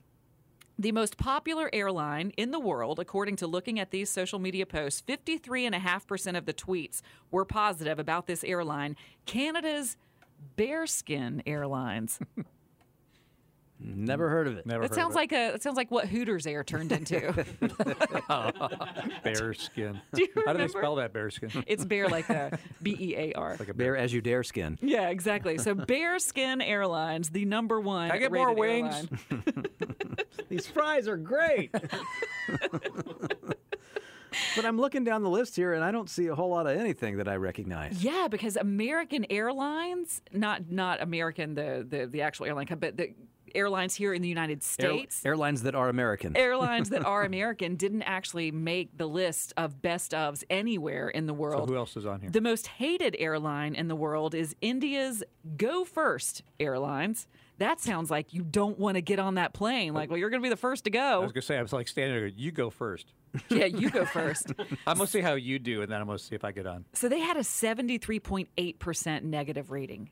73.8% of all of the social media postings about them were negative. Mm. But in terms of American airlines, airlines here in the United States, the two most disliked were Spirit Airlines, 62.2% negative feedback, and Frontier Airlines mm-hmm. with 61.9% negative feedback. And no American airline made the most loved list. And as I look at this, I, I think as I go down it, Spirit Airlines, Frontier Airlines, those may be the only two out of all of these that I recognize. Do you recognize some of these other? I mean, those are the only two American or United States uh, airlines, but uh, the, the Go First, I've never heard of. I mean, some of these other ones on here, uh, uh, Manta Air, uh, Air Kenya Express, ProFlight. I mean, these are a lot of these I've never heard of the brands ever. Yeah, these are the so some of the most loved airlines. Like you're saying, Bo, they're regional to it looks like specific countries. Mhm. Um, Pacific Coastal Airlines. So two the two top airlines in the world, according to people loving them, are both Canadian Airlines, Bearskin and Pacific Coastal Airlines. Um, but listen to some of these. I don't want to. I don't want to fly on some of these just based on the name. Tap Express. Or, or back to Jim's point, go first. Yeah, you go, Go first. first. I'm not going to. I hear you come and come and go in one piece. yeah, you, you you go first. I'll, I'll see if you make it. Then maybe I'll What are you book a flying? Good Luck Airlines. they either get you there or really close. Good luck, buddy. Oh wow. Um, so I like the ones where you get to fly the plane yourself. It's of like those are always questionable. just hop in. So I could just sit in the cockpit and fly the plane. Okay. Here are the instructions. Know where you want to go, get in the plane, and go there. Some of the least popular airlines, like we said about Frontier and Spirit, those are the least, but the least popular airline in the world. And again, why would you fly this? SpiceJet. Because I bet the mustard is incredible. It's like the Spice Girls have their own airline. Right. Spice Jet. Called Spice Jet. It's called Trump Jet. It is. Uh, it is one of, and this is not a joke. It's one of Go First's competitors. So it's you can Ah. either fly Go First or Spice Jet the next time that you're. Uh, You're flying trusting to- your lives to these airlines. Yeah, there's also Flair Airlines, Jetstar. That's not bad. Um, let's see if there's one more funny. Fueling. I don't know what that means. Hmm. Like we, we might put fuel in there. we might have fuel in the plane. Maybe not. I don't even recognize any of the names. Yeah, That's most of them it looks like they're local to or regional to the the areas where they fly. But now Jim Szoke will seek out SpiceJet. SpiceJet. I think you just should seek out bearskin. And you know what he's Yeah, going to say? right. Hey, SpiceJet, you go first. All right, 10 before, 9 o'clock here on WBT. Going to talk to Matt Harris momentarily from the Impact of Influence podcast regarding the uh, Murdaugh case, which enters day number 26 in just a few hours. And uh, before we talk to Matt, just a quick recap uh, by way of Queen City News. Here's Morgan Francis. The prosecution called witnesses back to the stand to discredit a witness the defense hired, who testified Paul Murdaugh died from a shotgun wound to the back of his head. They called a crime scene expert back to the stand to reenact their theory. The defense agreed with the assessment that Paul stood there for a moment, bleeding down his injured left arm, and he slowly walked toward the door. Okay, and what does the shooter do? The shooter's coming in the door. And then what does the shooter do? He shoots Paul in the back of the head after he passes him. Okay, so what did you find odd about the theory, first of all? I think the theory is preposterous, in my opinion. Also back on the stand, Dr. Ellen Riemer. She did the autopsies on Maggie and Paul and reasserted her previous testimony. There's no way that this these features are consistent with a contact shotgun wound to the head. Alec Murdaugh's former law firm partner had a heated exchange with the defense, which suggested his testimony was fueled by anger that Murdaugh stole money. Yes, I experienced a lot of anger. but you can't walk around with anger. You have to find a way to deal with it and move forward. And I have done that. And if you suggest you are dead wrong if you think I've come in here and told this jury something because of money, when we, we're talking about two people who were brutally murdered, then you- you're, you're, you're headed in the wrong direction. We still don't know when the jury will visit the Colleton County property to see where the crimes took place. When that happens, closing arguments will follow. And since she filed that report, we now know that it's going to be uh, today, in fact, in just a few hours. And uh, Matt Harris from uh, Mix 107.9, and like I said, uh, the Impact of Influence podcast with Seton Tucker is back with us. Thanks Mhm. for coming down the hall. Thanks for having me. So, this is a big deal today. This is uh, something the judge allowed a few days ago, them to, to return to the site. Uh, what are you anticipating here? All right, so they are going to 9:30, but uh, Judge Newman said if they can get there earlier, they'll go. So they'll go to Moselle. It's a huge property. I don't know how much they're going to want to see while they're out there, but it, the the property is, uh, to put in some perspective, twice as big as Central Park, more than twice, two and a half times size Central Park. Wow. Uh, so there's going to be one pool reporter. Originally, there wasn't going to be any pool reporter, photographer, videographer, but now there's going to be one pool reporter, one photog, and one videographer. Uh, takes about 30 minutes to get there, 20 to 30 minutes. Uh, the- Judge Newman thought they'd only spend an hour there, but it might be more. They can't ask any questions of anyone but the judge when they're there. Um, he's the the only one they can talk to. They can't talk to each other. They can't talk to law enforcement or the, the sheriffs that were with them or anything like that. Uh, what I the the big thing I would imagine they're going to look at is to kind of you know you can see an overhead of some place, but you really don't get the, the, the, the idea, the scale of how close you are, right? Right. So they're going to see the feed room where Paul's body was, because that's a bit of a, a controversy over how a second sh- or a shooter could get in there uh, into that small area. So they'll get look that. I think they'll get an idea of where Maggie's body was in relation. Because if you say, some people have been saying 30 yards, some have been saying 20 yards, and you're just thinking about it, 30 yards in your head, it's kind of tough to visualize. Right, I it feels think. arbitrary. right? Yeah. Yeah. and even that person who said it might. Right. So you can, and it's important that distance if they're going to go with Alec 911 call, if they're thinking he said he, you know, checked on Paul, then Maggie, then went back to his truck. Timing is a lot of in this thing. How far is the Moselle house from the scene of the crime? Uh, they might also even uh, look at some of the areas where they're, they were uh, hunting. Uh, the, there was the target practice and stuff where they found the shells. Uh, just even driving out there, I think, will give them, although they are from Colleton County, so it's possible, but it'll show them how far in the country this is, how there's nobody around, how you wouldn't hear a gunshot. And and would Moselle, the house on Moselle, be able to hear gunshots? Now again, Judge Newman told them, remember, this is two years later, basically vegetation's grown, it's a different time of year and all that Mhm. sort of thing. So yeah, they're, they're supposed to, he thinks they'll be back at eleven. Then they will give the Newman will give them the basic rules, laws of uh, the closing and uh, the closing arguments, and then we're on. Game on. Now, you have been making the rounds on a lot of national broadcasts uh, talking about this trial. You were just on Nancy Grace last night, I yeah, think. yeah. There was in, they ran it a few times, but yeah, it was in the afternoon and court TV at night. Yeah. S- She made a point, and one of the big sticking points that has come up in this trial is that Snapchat video Right. that put Alec at the the stables or at the um, the, The kennels, kennels.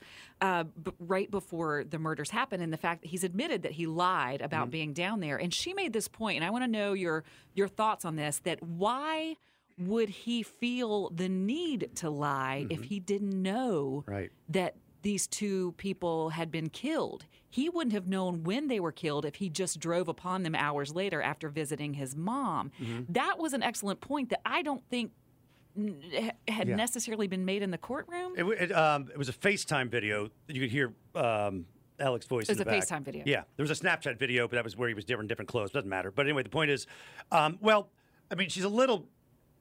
I mean, it's, she's a little bit off base because Alec would have had a, some general idea. I mean, he would have known. He still would have known he was at the kennels. Yeah. and they were killed at the kennels. And they were so he could just say, "I don't want to be at the kennels, no matter when they were killed." Because uh, I just don't want to be Anywhere near the anywhere murder near the murders. I mean, that's flimsy. Don't get me wrong, but that could be his thing. Like I just didn't even want to be anywhere n- near where the crimes were committed, regardless, because you know they were obviously committed. In his head, I was thinking he probably was hoping they were committed while he was at his Mom's house. But even then, if he wanted to lead them on, like eh, he could have said he was at the kennel. Right. I mean, that would have he would have been like, yeah, I was at the kennel at that time. Yeah, the question is why the lie? Why lie? Why I mean, the but lie? that is that is uh, that is. Then he, we thought when he went on the stand, he might be able to explain it away. He did a horrible job at explaining it away. That is the huge thing, the biggest thing I think that the uh, the, the defense has to figure out a way around. It's why he lied. So closing arguments set to begin this afternoon, and how long do we think they will go? Uh, Court TV had to do with Vinnie Politan. He thought they'd be quick. He thought they might finish today. A jury would go out by the end of the day. I've heard others say expect three hours from each side. Yeah. So in that case, you're looking at the end of, or at least part way through Thursday. Uh, Because you know my follow up question is going to be once it gets once the jury gets the case, how long do we think they're going to deliberate? It, you know, it's so hard to call because you know if they have, there's no way they have a majority, but do they have one or two? If it's one, how hardcore are they going to stay? How hard are they going to dig their heels? And if it's two, they might have a little pact. Uh, and then what happens when it's Friday at 5 Mm-hmm. Do you get a little weaker and like, ah, screw it, I need a pizza and a drink. um, yeah, I, I, it's hard. It's so hard to say because you know you try to read it, but there are things that the the the people who think he's would think he's not guilty, maybe or not even not guilty, but they didn't prove it beyond a reasonable doubt, would be like, how do you explain him shooting this kid that testified has always said he loves him, and yet he puts a gun basically to his head and blows his brains out. You don't need a motive, but sure helps, right? I don't know.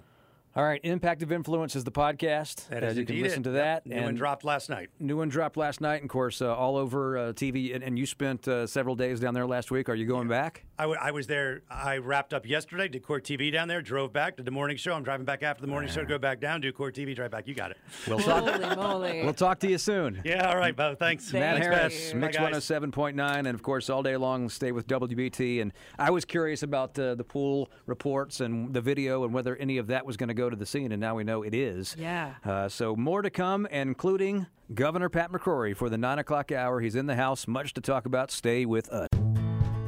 Life is so much more than a diagnosis. It's about sharing time with those you love, hanging with friends who lift you up, and experiencing all those moments that bring you joy. All hits, no skips. Learn more about Kisqali Ribociclib 200 milligrams at kisqali.com and talk to your doctor to see if Kisqali is right for you. So long live singing to the oldies, jamming out to something new, and everything in between. Treat you with good old fashioned common sense and nothing else. movement of everyday Americans from every walk of life. Now we've got momentum. This is the tipping point. Now we've got a movement. That's it, please. This is 300 level college education. Exercise of common sense. This is expensive stuff that you're getting for free. This is part of the movement of common sense. 14 years as Charlotte Mayor. Governor of the Tar Heel State, Pat McCrory. Now, North Carolina Governor Pat McCrory. Governor, North thank you Carolina so- Governor Pat McCrory is joining us for the first time as an official NBC News contributor. With us now with North Carolina Governor Pat McCrory. Four years as NC Governor. This is quite an honor for me today. I'm overwhelmed, and I'm honored to be on the main street of our beautiful capital city. The Boy Scouts in the audience, and they may be getting scared. We served together when I was governor of Indiana, and uh, he did a great job. Pat McCrory. I honest, uh, Bo, I don't, I don't know how good he is on radio. You'll have to tell him that I said that. Get back, Y'all, this is Pat McCrory in the kayak on Lake James. That's more fun than being the governor, ain't it? It's Wednesday. The governor is in the house. So this might even be your, over your head today. This is this might even be 400 level. course. 400. I mean, beyond even a Davidson graduate that's and getting- a Carolina graduate. That's getting into Beth Troutman I mean, territory. let me tell you this: a student loan is not even required for this. You're getting this for free. Wow. No debt, no federal bailout required during the next hour. This is going to be complex inside information about the game. You know why? Because I've played the game, I've been played by the game, and I'm here to expose the game at Game the on. city, state, and federal level. And if you can't handle this from an intellectual standpoint, or you can't handle it because it might disagree with your opinion or it might conflict with all the things that you've determined to be the truth, you might want to go take a walk right now. I know the advertisers don't want to hear this, but I think, oh, Bo's taking a walk yeah, right Bo's now. leaving. He's, Bo's he- leaving. The He said he doesn't want to hear it. It's unbelievable. He's walking out. He just went down the hallway. No, HR just called him because HR is telling him that this could be my last show today. He went to go get a coke. I could have the PC police take me out today. You know, I heard Mark Garrison's report at news. Yeah. You know, Mark Garrison is the Charles Kuralt of WBT Radio. He's the I mean, Charles Kuralt of Charlotte. he, he's Charles. I mean, I think he was the son of Charles Kuralt. You know, Charles Kuralt was known to mess around a little bit. He had like a second family that. Do you know that? Oh, I don't know that. But Charles Kuralt had a second family that his wife didn't know about. You've just ruined my Yeah, well, that's- entire that's- life. You know, Mark's working so, today. so Mark, He's but down the Mark hall. didn't do that. Mark's Okay. a good guy. That was a weird but his story to bring voice, up. his voice, and the sto- way he tells stories, Oh, he's a great storyteller. he really is. I tell him I want him to just record himself reading like good night stories. But to he me. just told the story of Sirhan Sirhan Yep. um, asking for parole again. And the I think the only thing I've ever agreed with Gavin Newsom, who I got to know, we were mayors together, and we disagreed on everything. Is he's going to deny the parole of Sirhan Sirhan even if the parole board gives him a release? And I, I was 12 years old in '68 when Sirhan Sirhan killed Robert F. Kennedy at the hotel in in L.A. After winning the California primary around 12 midnight, so it was early in the morning here, three o'clock in the morning here, and um, I remember waking up and hearing Robert F. Kennedy was assassinated. I mean, can you imagine the leading Democrat, the leading contender of a party being assassinated basically on the last day of all primaries? That's when California meant something in a primary. The elections weren't over on a Super Tuesday.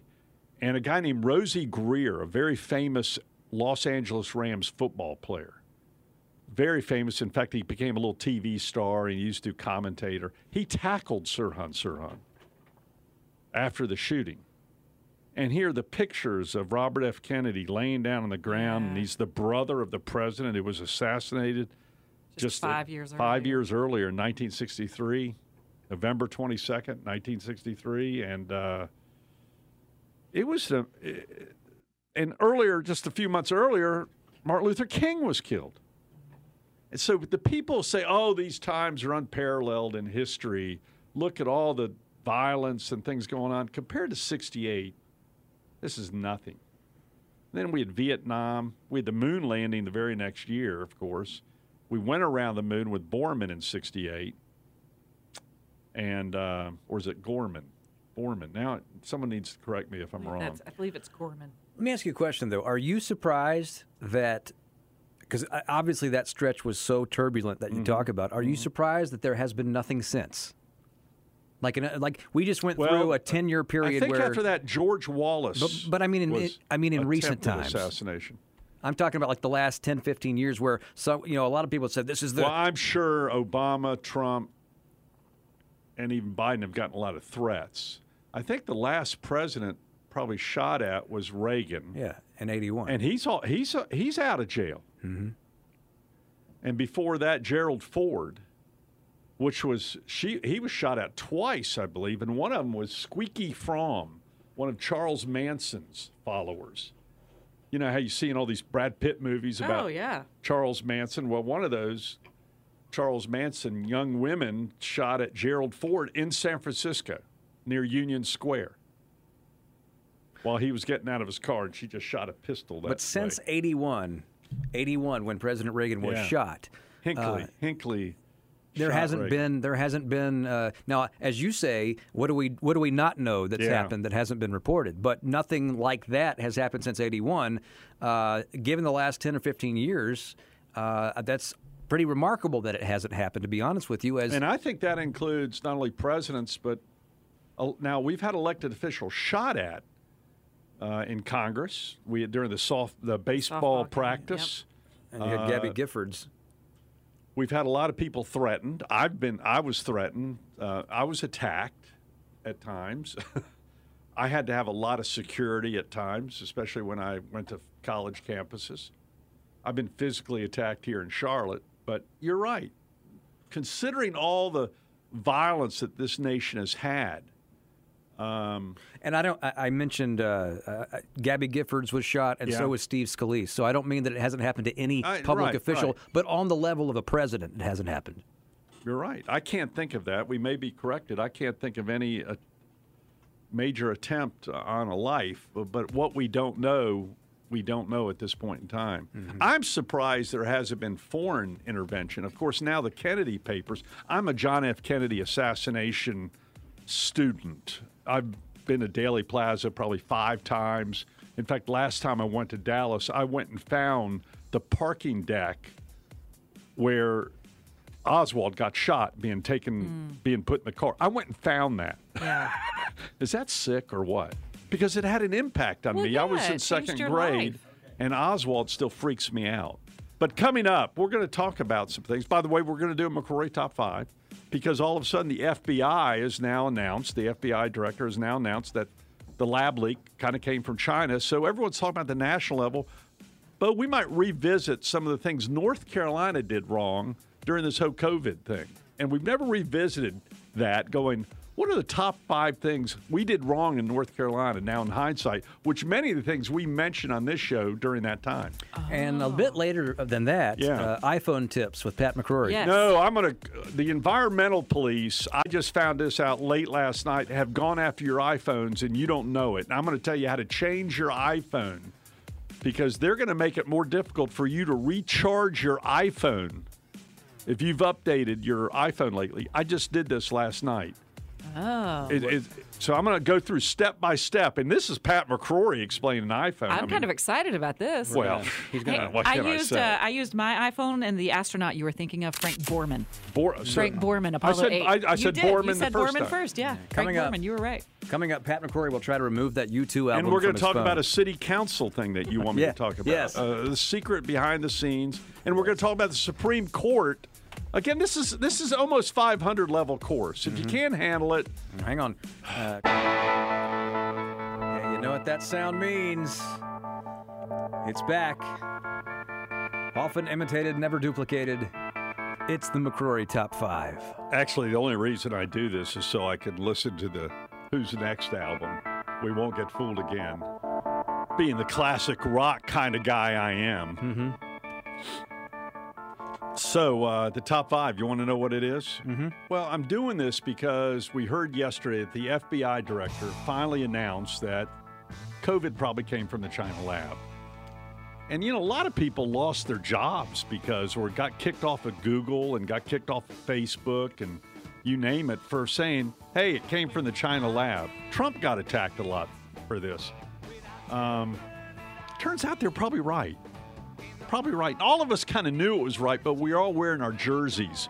We, we couldn't agree with the other jersey at the time during mm-hmm. COVID. It became a PC war. Do you want to hear what, what Christopher Wray actually said? Not really. No, okay. Not really. I heard what he said. and the liberal stations are going, well, it's still not clear. And the conservative stations say it's absolute. It came from the lab. It's probably somewhere in between. It probably came from the lab, but we don't have definite proof because China's hiding it. So uh, I thought it'd be good. Everyone's talking about the federal level. So what did we do wrong now that we look back at North Carolina? Because it was a big deal in North Carolina. A lot of people lost their jobs, lost their, went in debt, suffered in their schools. And every week, the governor, my my successor, gave press conferences, and you and I would have a lot of fun with this. And we often during that time period criticized a lot of it, despite what I heard in my Senate campaign. In my Senate campaign, I, I heard commercials against me saying I agreed with all these shutdowns, which was just the opposite of what we said on this radio show. But so I'm going to review the top five things we probably should have revisited during COVID. Number five. Number five. Well, this is just recent. Number five. We're misusing federal COVID money still to this day. Tens of hundreds of millions of dollars have been transferred to the state, and all of a sudden the states are flush with money. And they're not spending it on COVID. You know, they're supposed to upgrade all the schools if this happens again, so all the students are protected and the, the classrooms have all these dividers. Mm-hmm. Have you seen any of that done?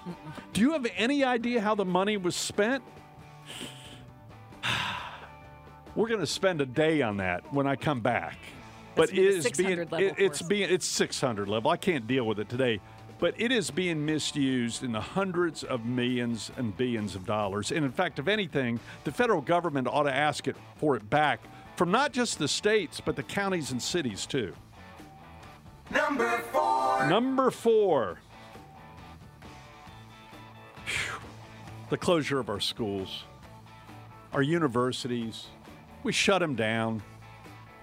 And young people weren't dying from this disease at a number that was sufficient for that.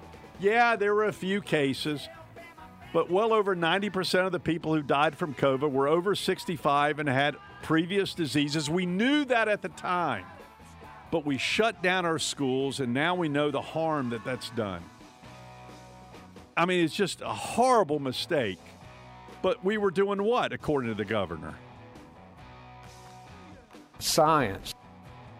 No, we weren't. We were not following science. We were going completely against science.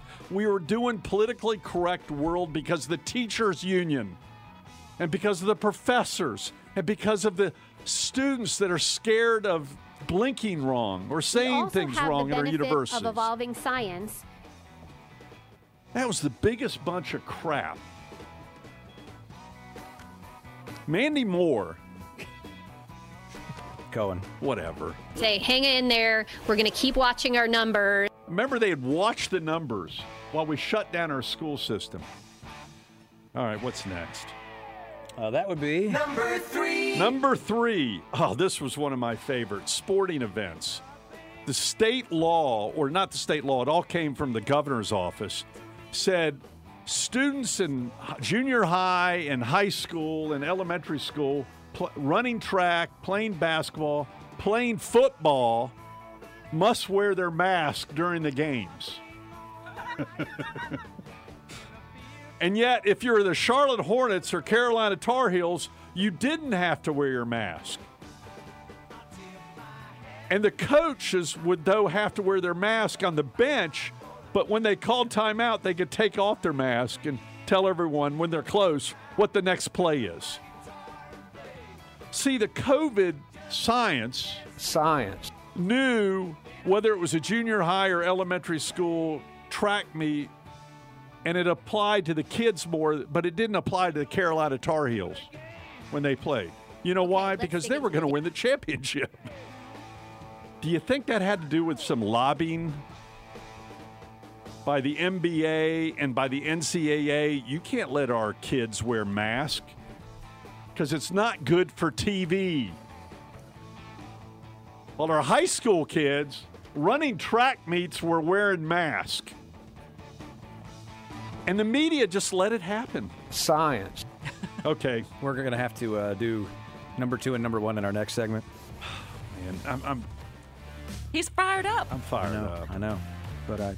It's just amazing what we did. I mean, we're going to look back at these days, and it's going to look like Stone Age of what we did, especially to our children. All right, I'll do the final two when we come back. I know you can't wait. And then we're going to talk about the Supreme Court case. And the city council meeting. And the city council meeting. So, uh, Vince Coakley, you can. We're going to uh, talk about some real behind the scenes of what ha- really happened. You know why? Because I've been there. I've played the game. I've been played by the game. And now we're at halftime. Back to the McCrory top five, where I don't know where we were. We're going to combine the last two into number one. Yeah, we'll just go back to number one. The top five things that we did in the state of North Carolina that we look back on now and go, how stupid were we? It really had nothing to do with science. It was all about politics and political correctness and what jersey we were wearing. That's all it was about. And Governor Cooper and Mandy Moore, Cohen, whatever, Okay, let's dig into the data. looked at the data and said everything they're doing was based upon science. And We're doing this because the FBI finally announced that this probably came from China in the lab. Okay, the last thing that really got me Number about the rules, which we talked about many times three years ago. Number one. Number one, That's two. this was supposed to be the 300 course today, but breaking news is going to stop that. Well, I think we need to learn to count first before we get to the 300. Whatever, whatever. Mandy Moore, counting, whatever. we closed the bars. We closed the churches. We closed parks at Lake Jimmy, a hmm. beautiful sandy park. We closed for two years while I, the rich people at Lake Jimmy, the, the lead at Lake Jimmy, got to ride my 19 foot yacht by the park and the beach, put an anchor out, and swim right at the park And the wave. regular people couldn't use the park because we said the park was too dangerous because of COVID, when in fact that might have been the safest place with open air. For two years, we closed parks in North Carolina. Based upon what? Oh, uh, Mandy, where are you? Okay, let's dig into the data. Based upon Science. the data. It was the big lie of all lies. And the media didn't ask these questions or let the people know of the hypocrisy of this. Hold on just a second. We may have some breaking news. It's kind of killing our whole calendar. All right. What's the breaking news? Well, an apology just occurred. Mark Garrison, you know, the Charles Kuralt of WBT Radio, Uh-huh. he just broke another news story. He played an apology of Beth Wood. That's right. Who I used to work with. She's a member of the Council of State. Had meetings with her every month. She's actually a very smart person at times, except when driving, apparently. And uh, she made an apology. And you know how you and I feel about apologies, so we need to play the apology. Here's the apology. What I would tell you is this I am so sorry that the accident happened. Obviously, I'm so sorry. So, all I can do now is move forward and fix what was broken. That's a trigger word around here. Sorry. Because you know what happens when you say you're sorry? This happens when you say you're sorry. Or it's supposed to happen. Here we go. And scene. So sorry. Yeah, I- what can you say? Uncle Albert. Except, I'm sorry. I think that apology, I'm not even going to have a vote. I'm going to pull a Putin on you. I'm going to just be a dictator and vote her into the I'm So Sorry, Uncle Albert WBT Hall of Fame. Because that was one of the most classic apologies I've ever heard. I'm so sorry. She even used the words of Paul McCartney's song. I'm so sorry. It's almost like she did it for this segment. Absolutely. And not only did that, she say, I'm so sorry. She didn't really apologize for what the controversy is. The controversy is she ran from the accident, but she just apologized for the accident. I mean, a lot of people have gotten in accidents. I've been in a lot of accidents myself, auto accidents. And I'm sorry they happened, but I didn't run away from the accident. What I would tell you is this I am so sorry that the accident happened. You know, another breaking report. Mark Garrison just ran in. He had to run back out. He gave. He has a tape of the accident when it occurred. Of he apparently there was a microphone nearby of Beth Wood when the accident occurred. Let's replay the official tape of Beth Wood at the time of the collision.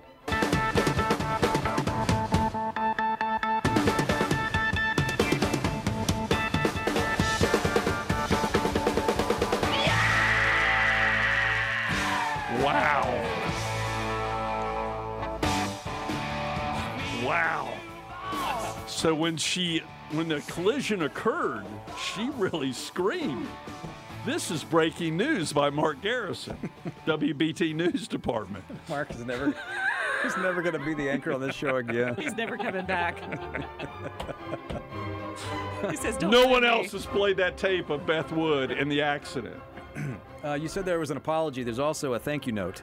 Have you heard the thank you note? No, I have not heard This that. is the thank you note. Well, thank you, Governor. I'm so appreciative of your steadfast leadership and your commitment to science and data driven decision making. Determined. Let's dive right into the data. I got to go to a brewery right now because the breweries were the only thing kept open. Wait a minute. The This whole- brewery and this whole strip show- bars were the sh- only thing kept open. This whole show has been coming from a brewery this morning. True story. Strip bars and breweries were kept open, bars were closed. You know why? Science. as long as they had a buffet. Well, you know, if you're naked, you can't get COVID. That's the science. I did not Science. I did not. I did not. Coming from you. That's Beth, Beth, you're not helping. Is this Beth Wood talking or Beth Troutman? You know, this was supposed to be the 300 and 400 level course.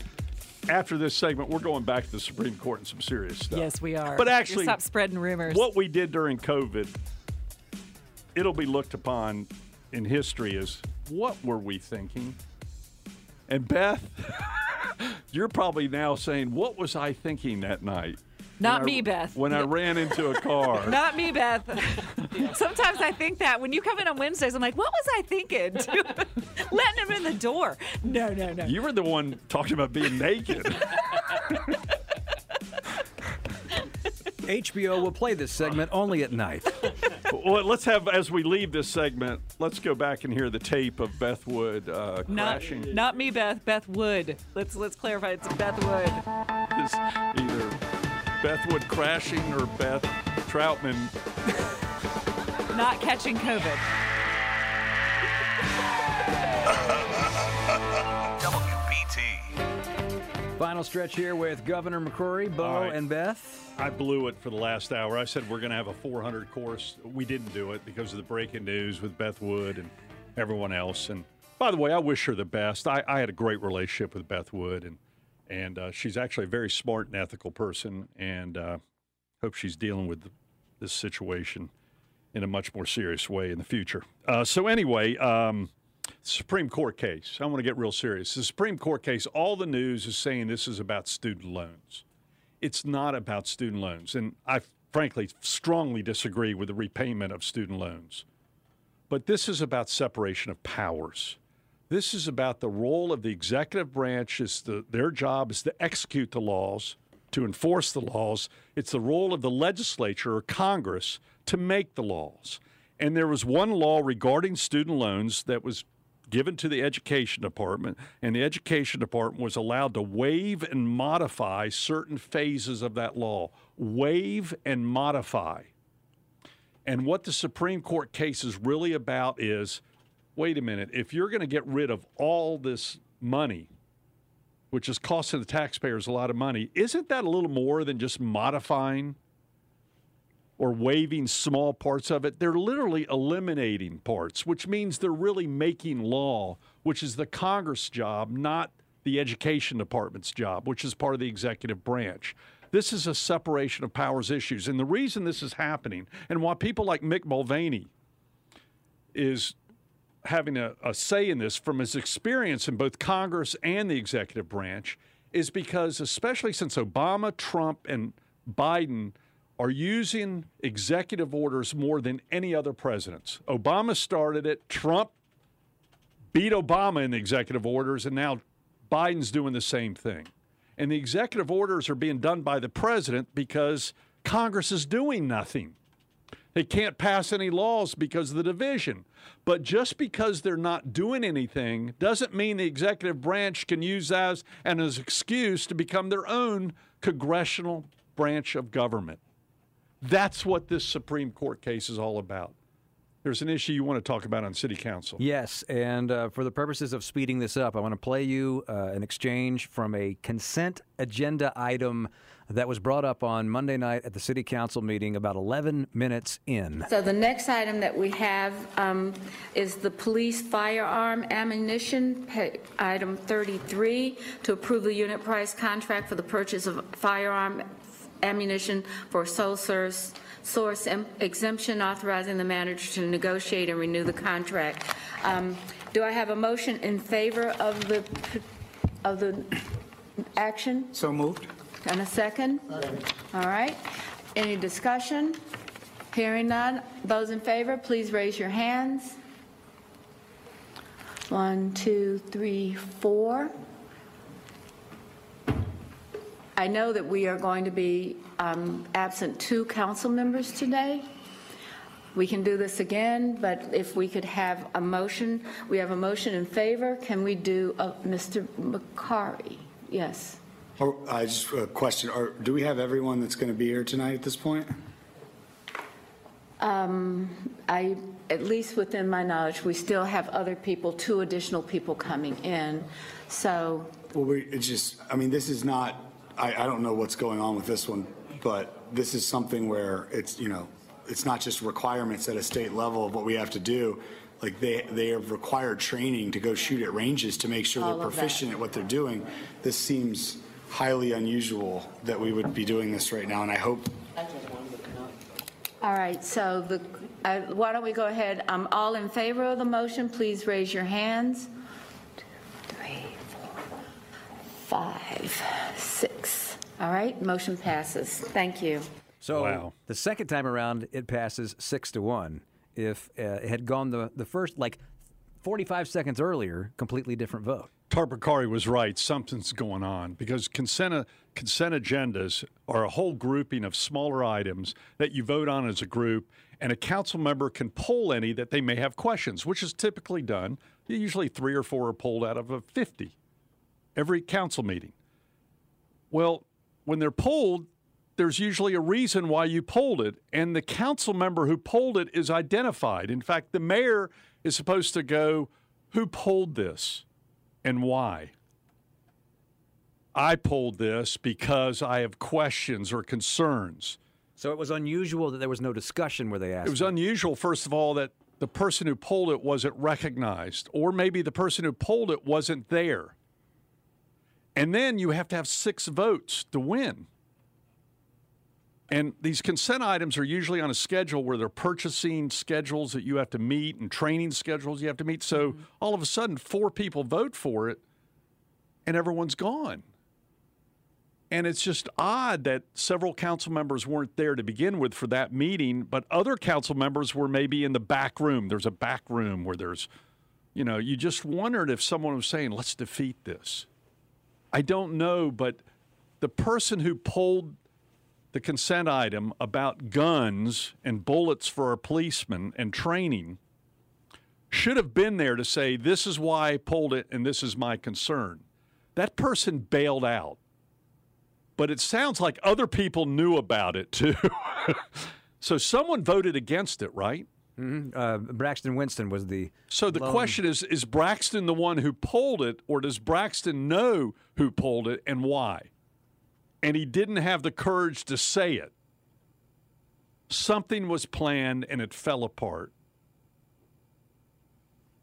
And it's embarrassing. And the mayor probably, the mayor was probably shocked. I don't know if she knew about it, but she should have said, Who pulled this? I need to know who pulled this. The public needs to know who pulled it and what questions did you have about it. But maybe a deal was made that, hey, I've pulled this and we're just going to have a vote on it. But we don't want to talk about it because it might stir up controversy. Or- It's just very odd that whoever pulled it didn't say anything, and whoever voted against it didn't say why they voted against it. Winston Braxton? Yes. Voted against it and didn't say, This is why I'm voting against it. That's very odd in a consent item. We've got to go. We've had a lot in one hour's time. We'll talk to you next week. Have a great week. Had a lot of fun. Yes, Take sir. care, guys. That's the governor. I'm Bo. She's Beth, and Vince is next.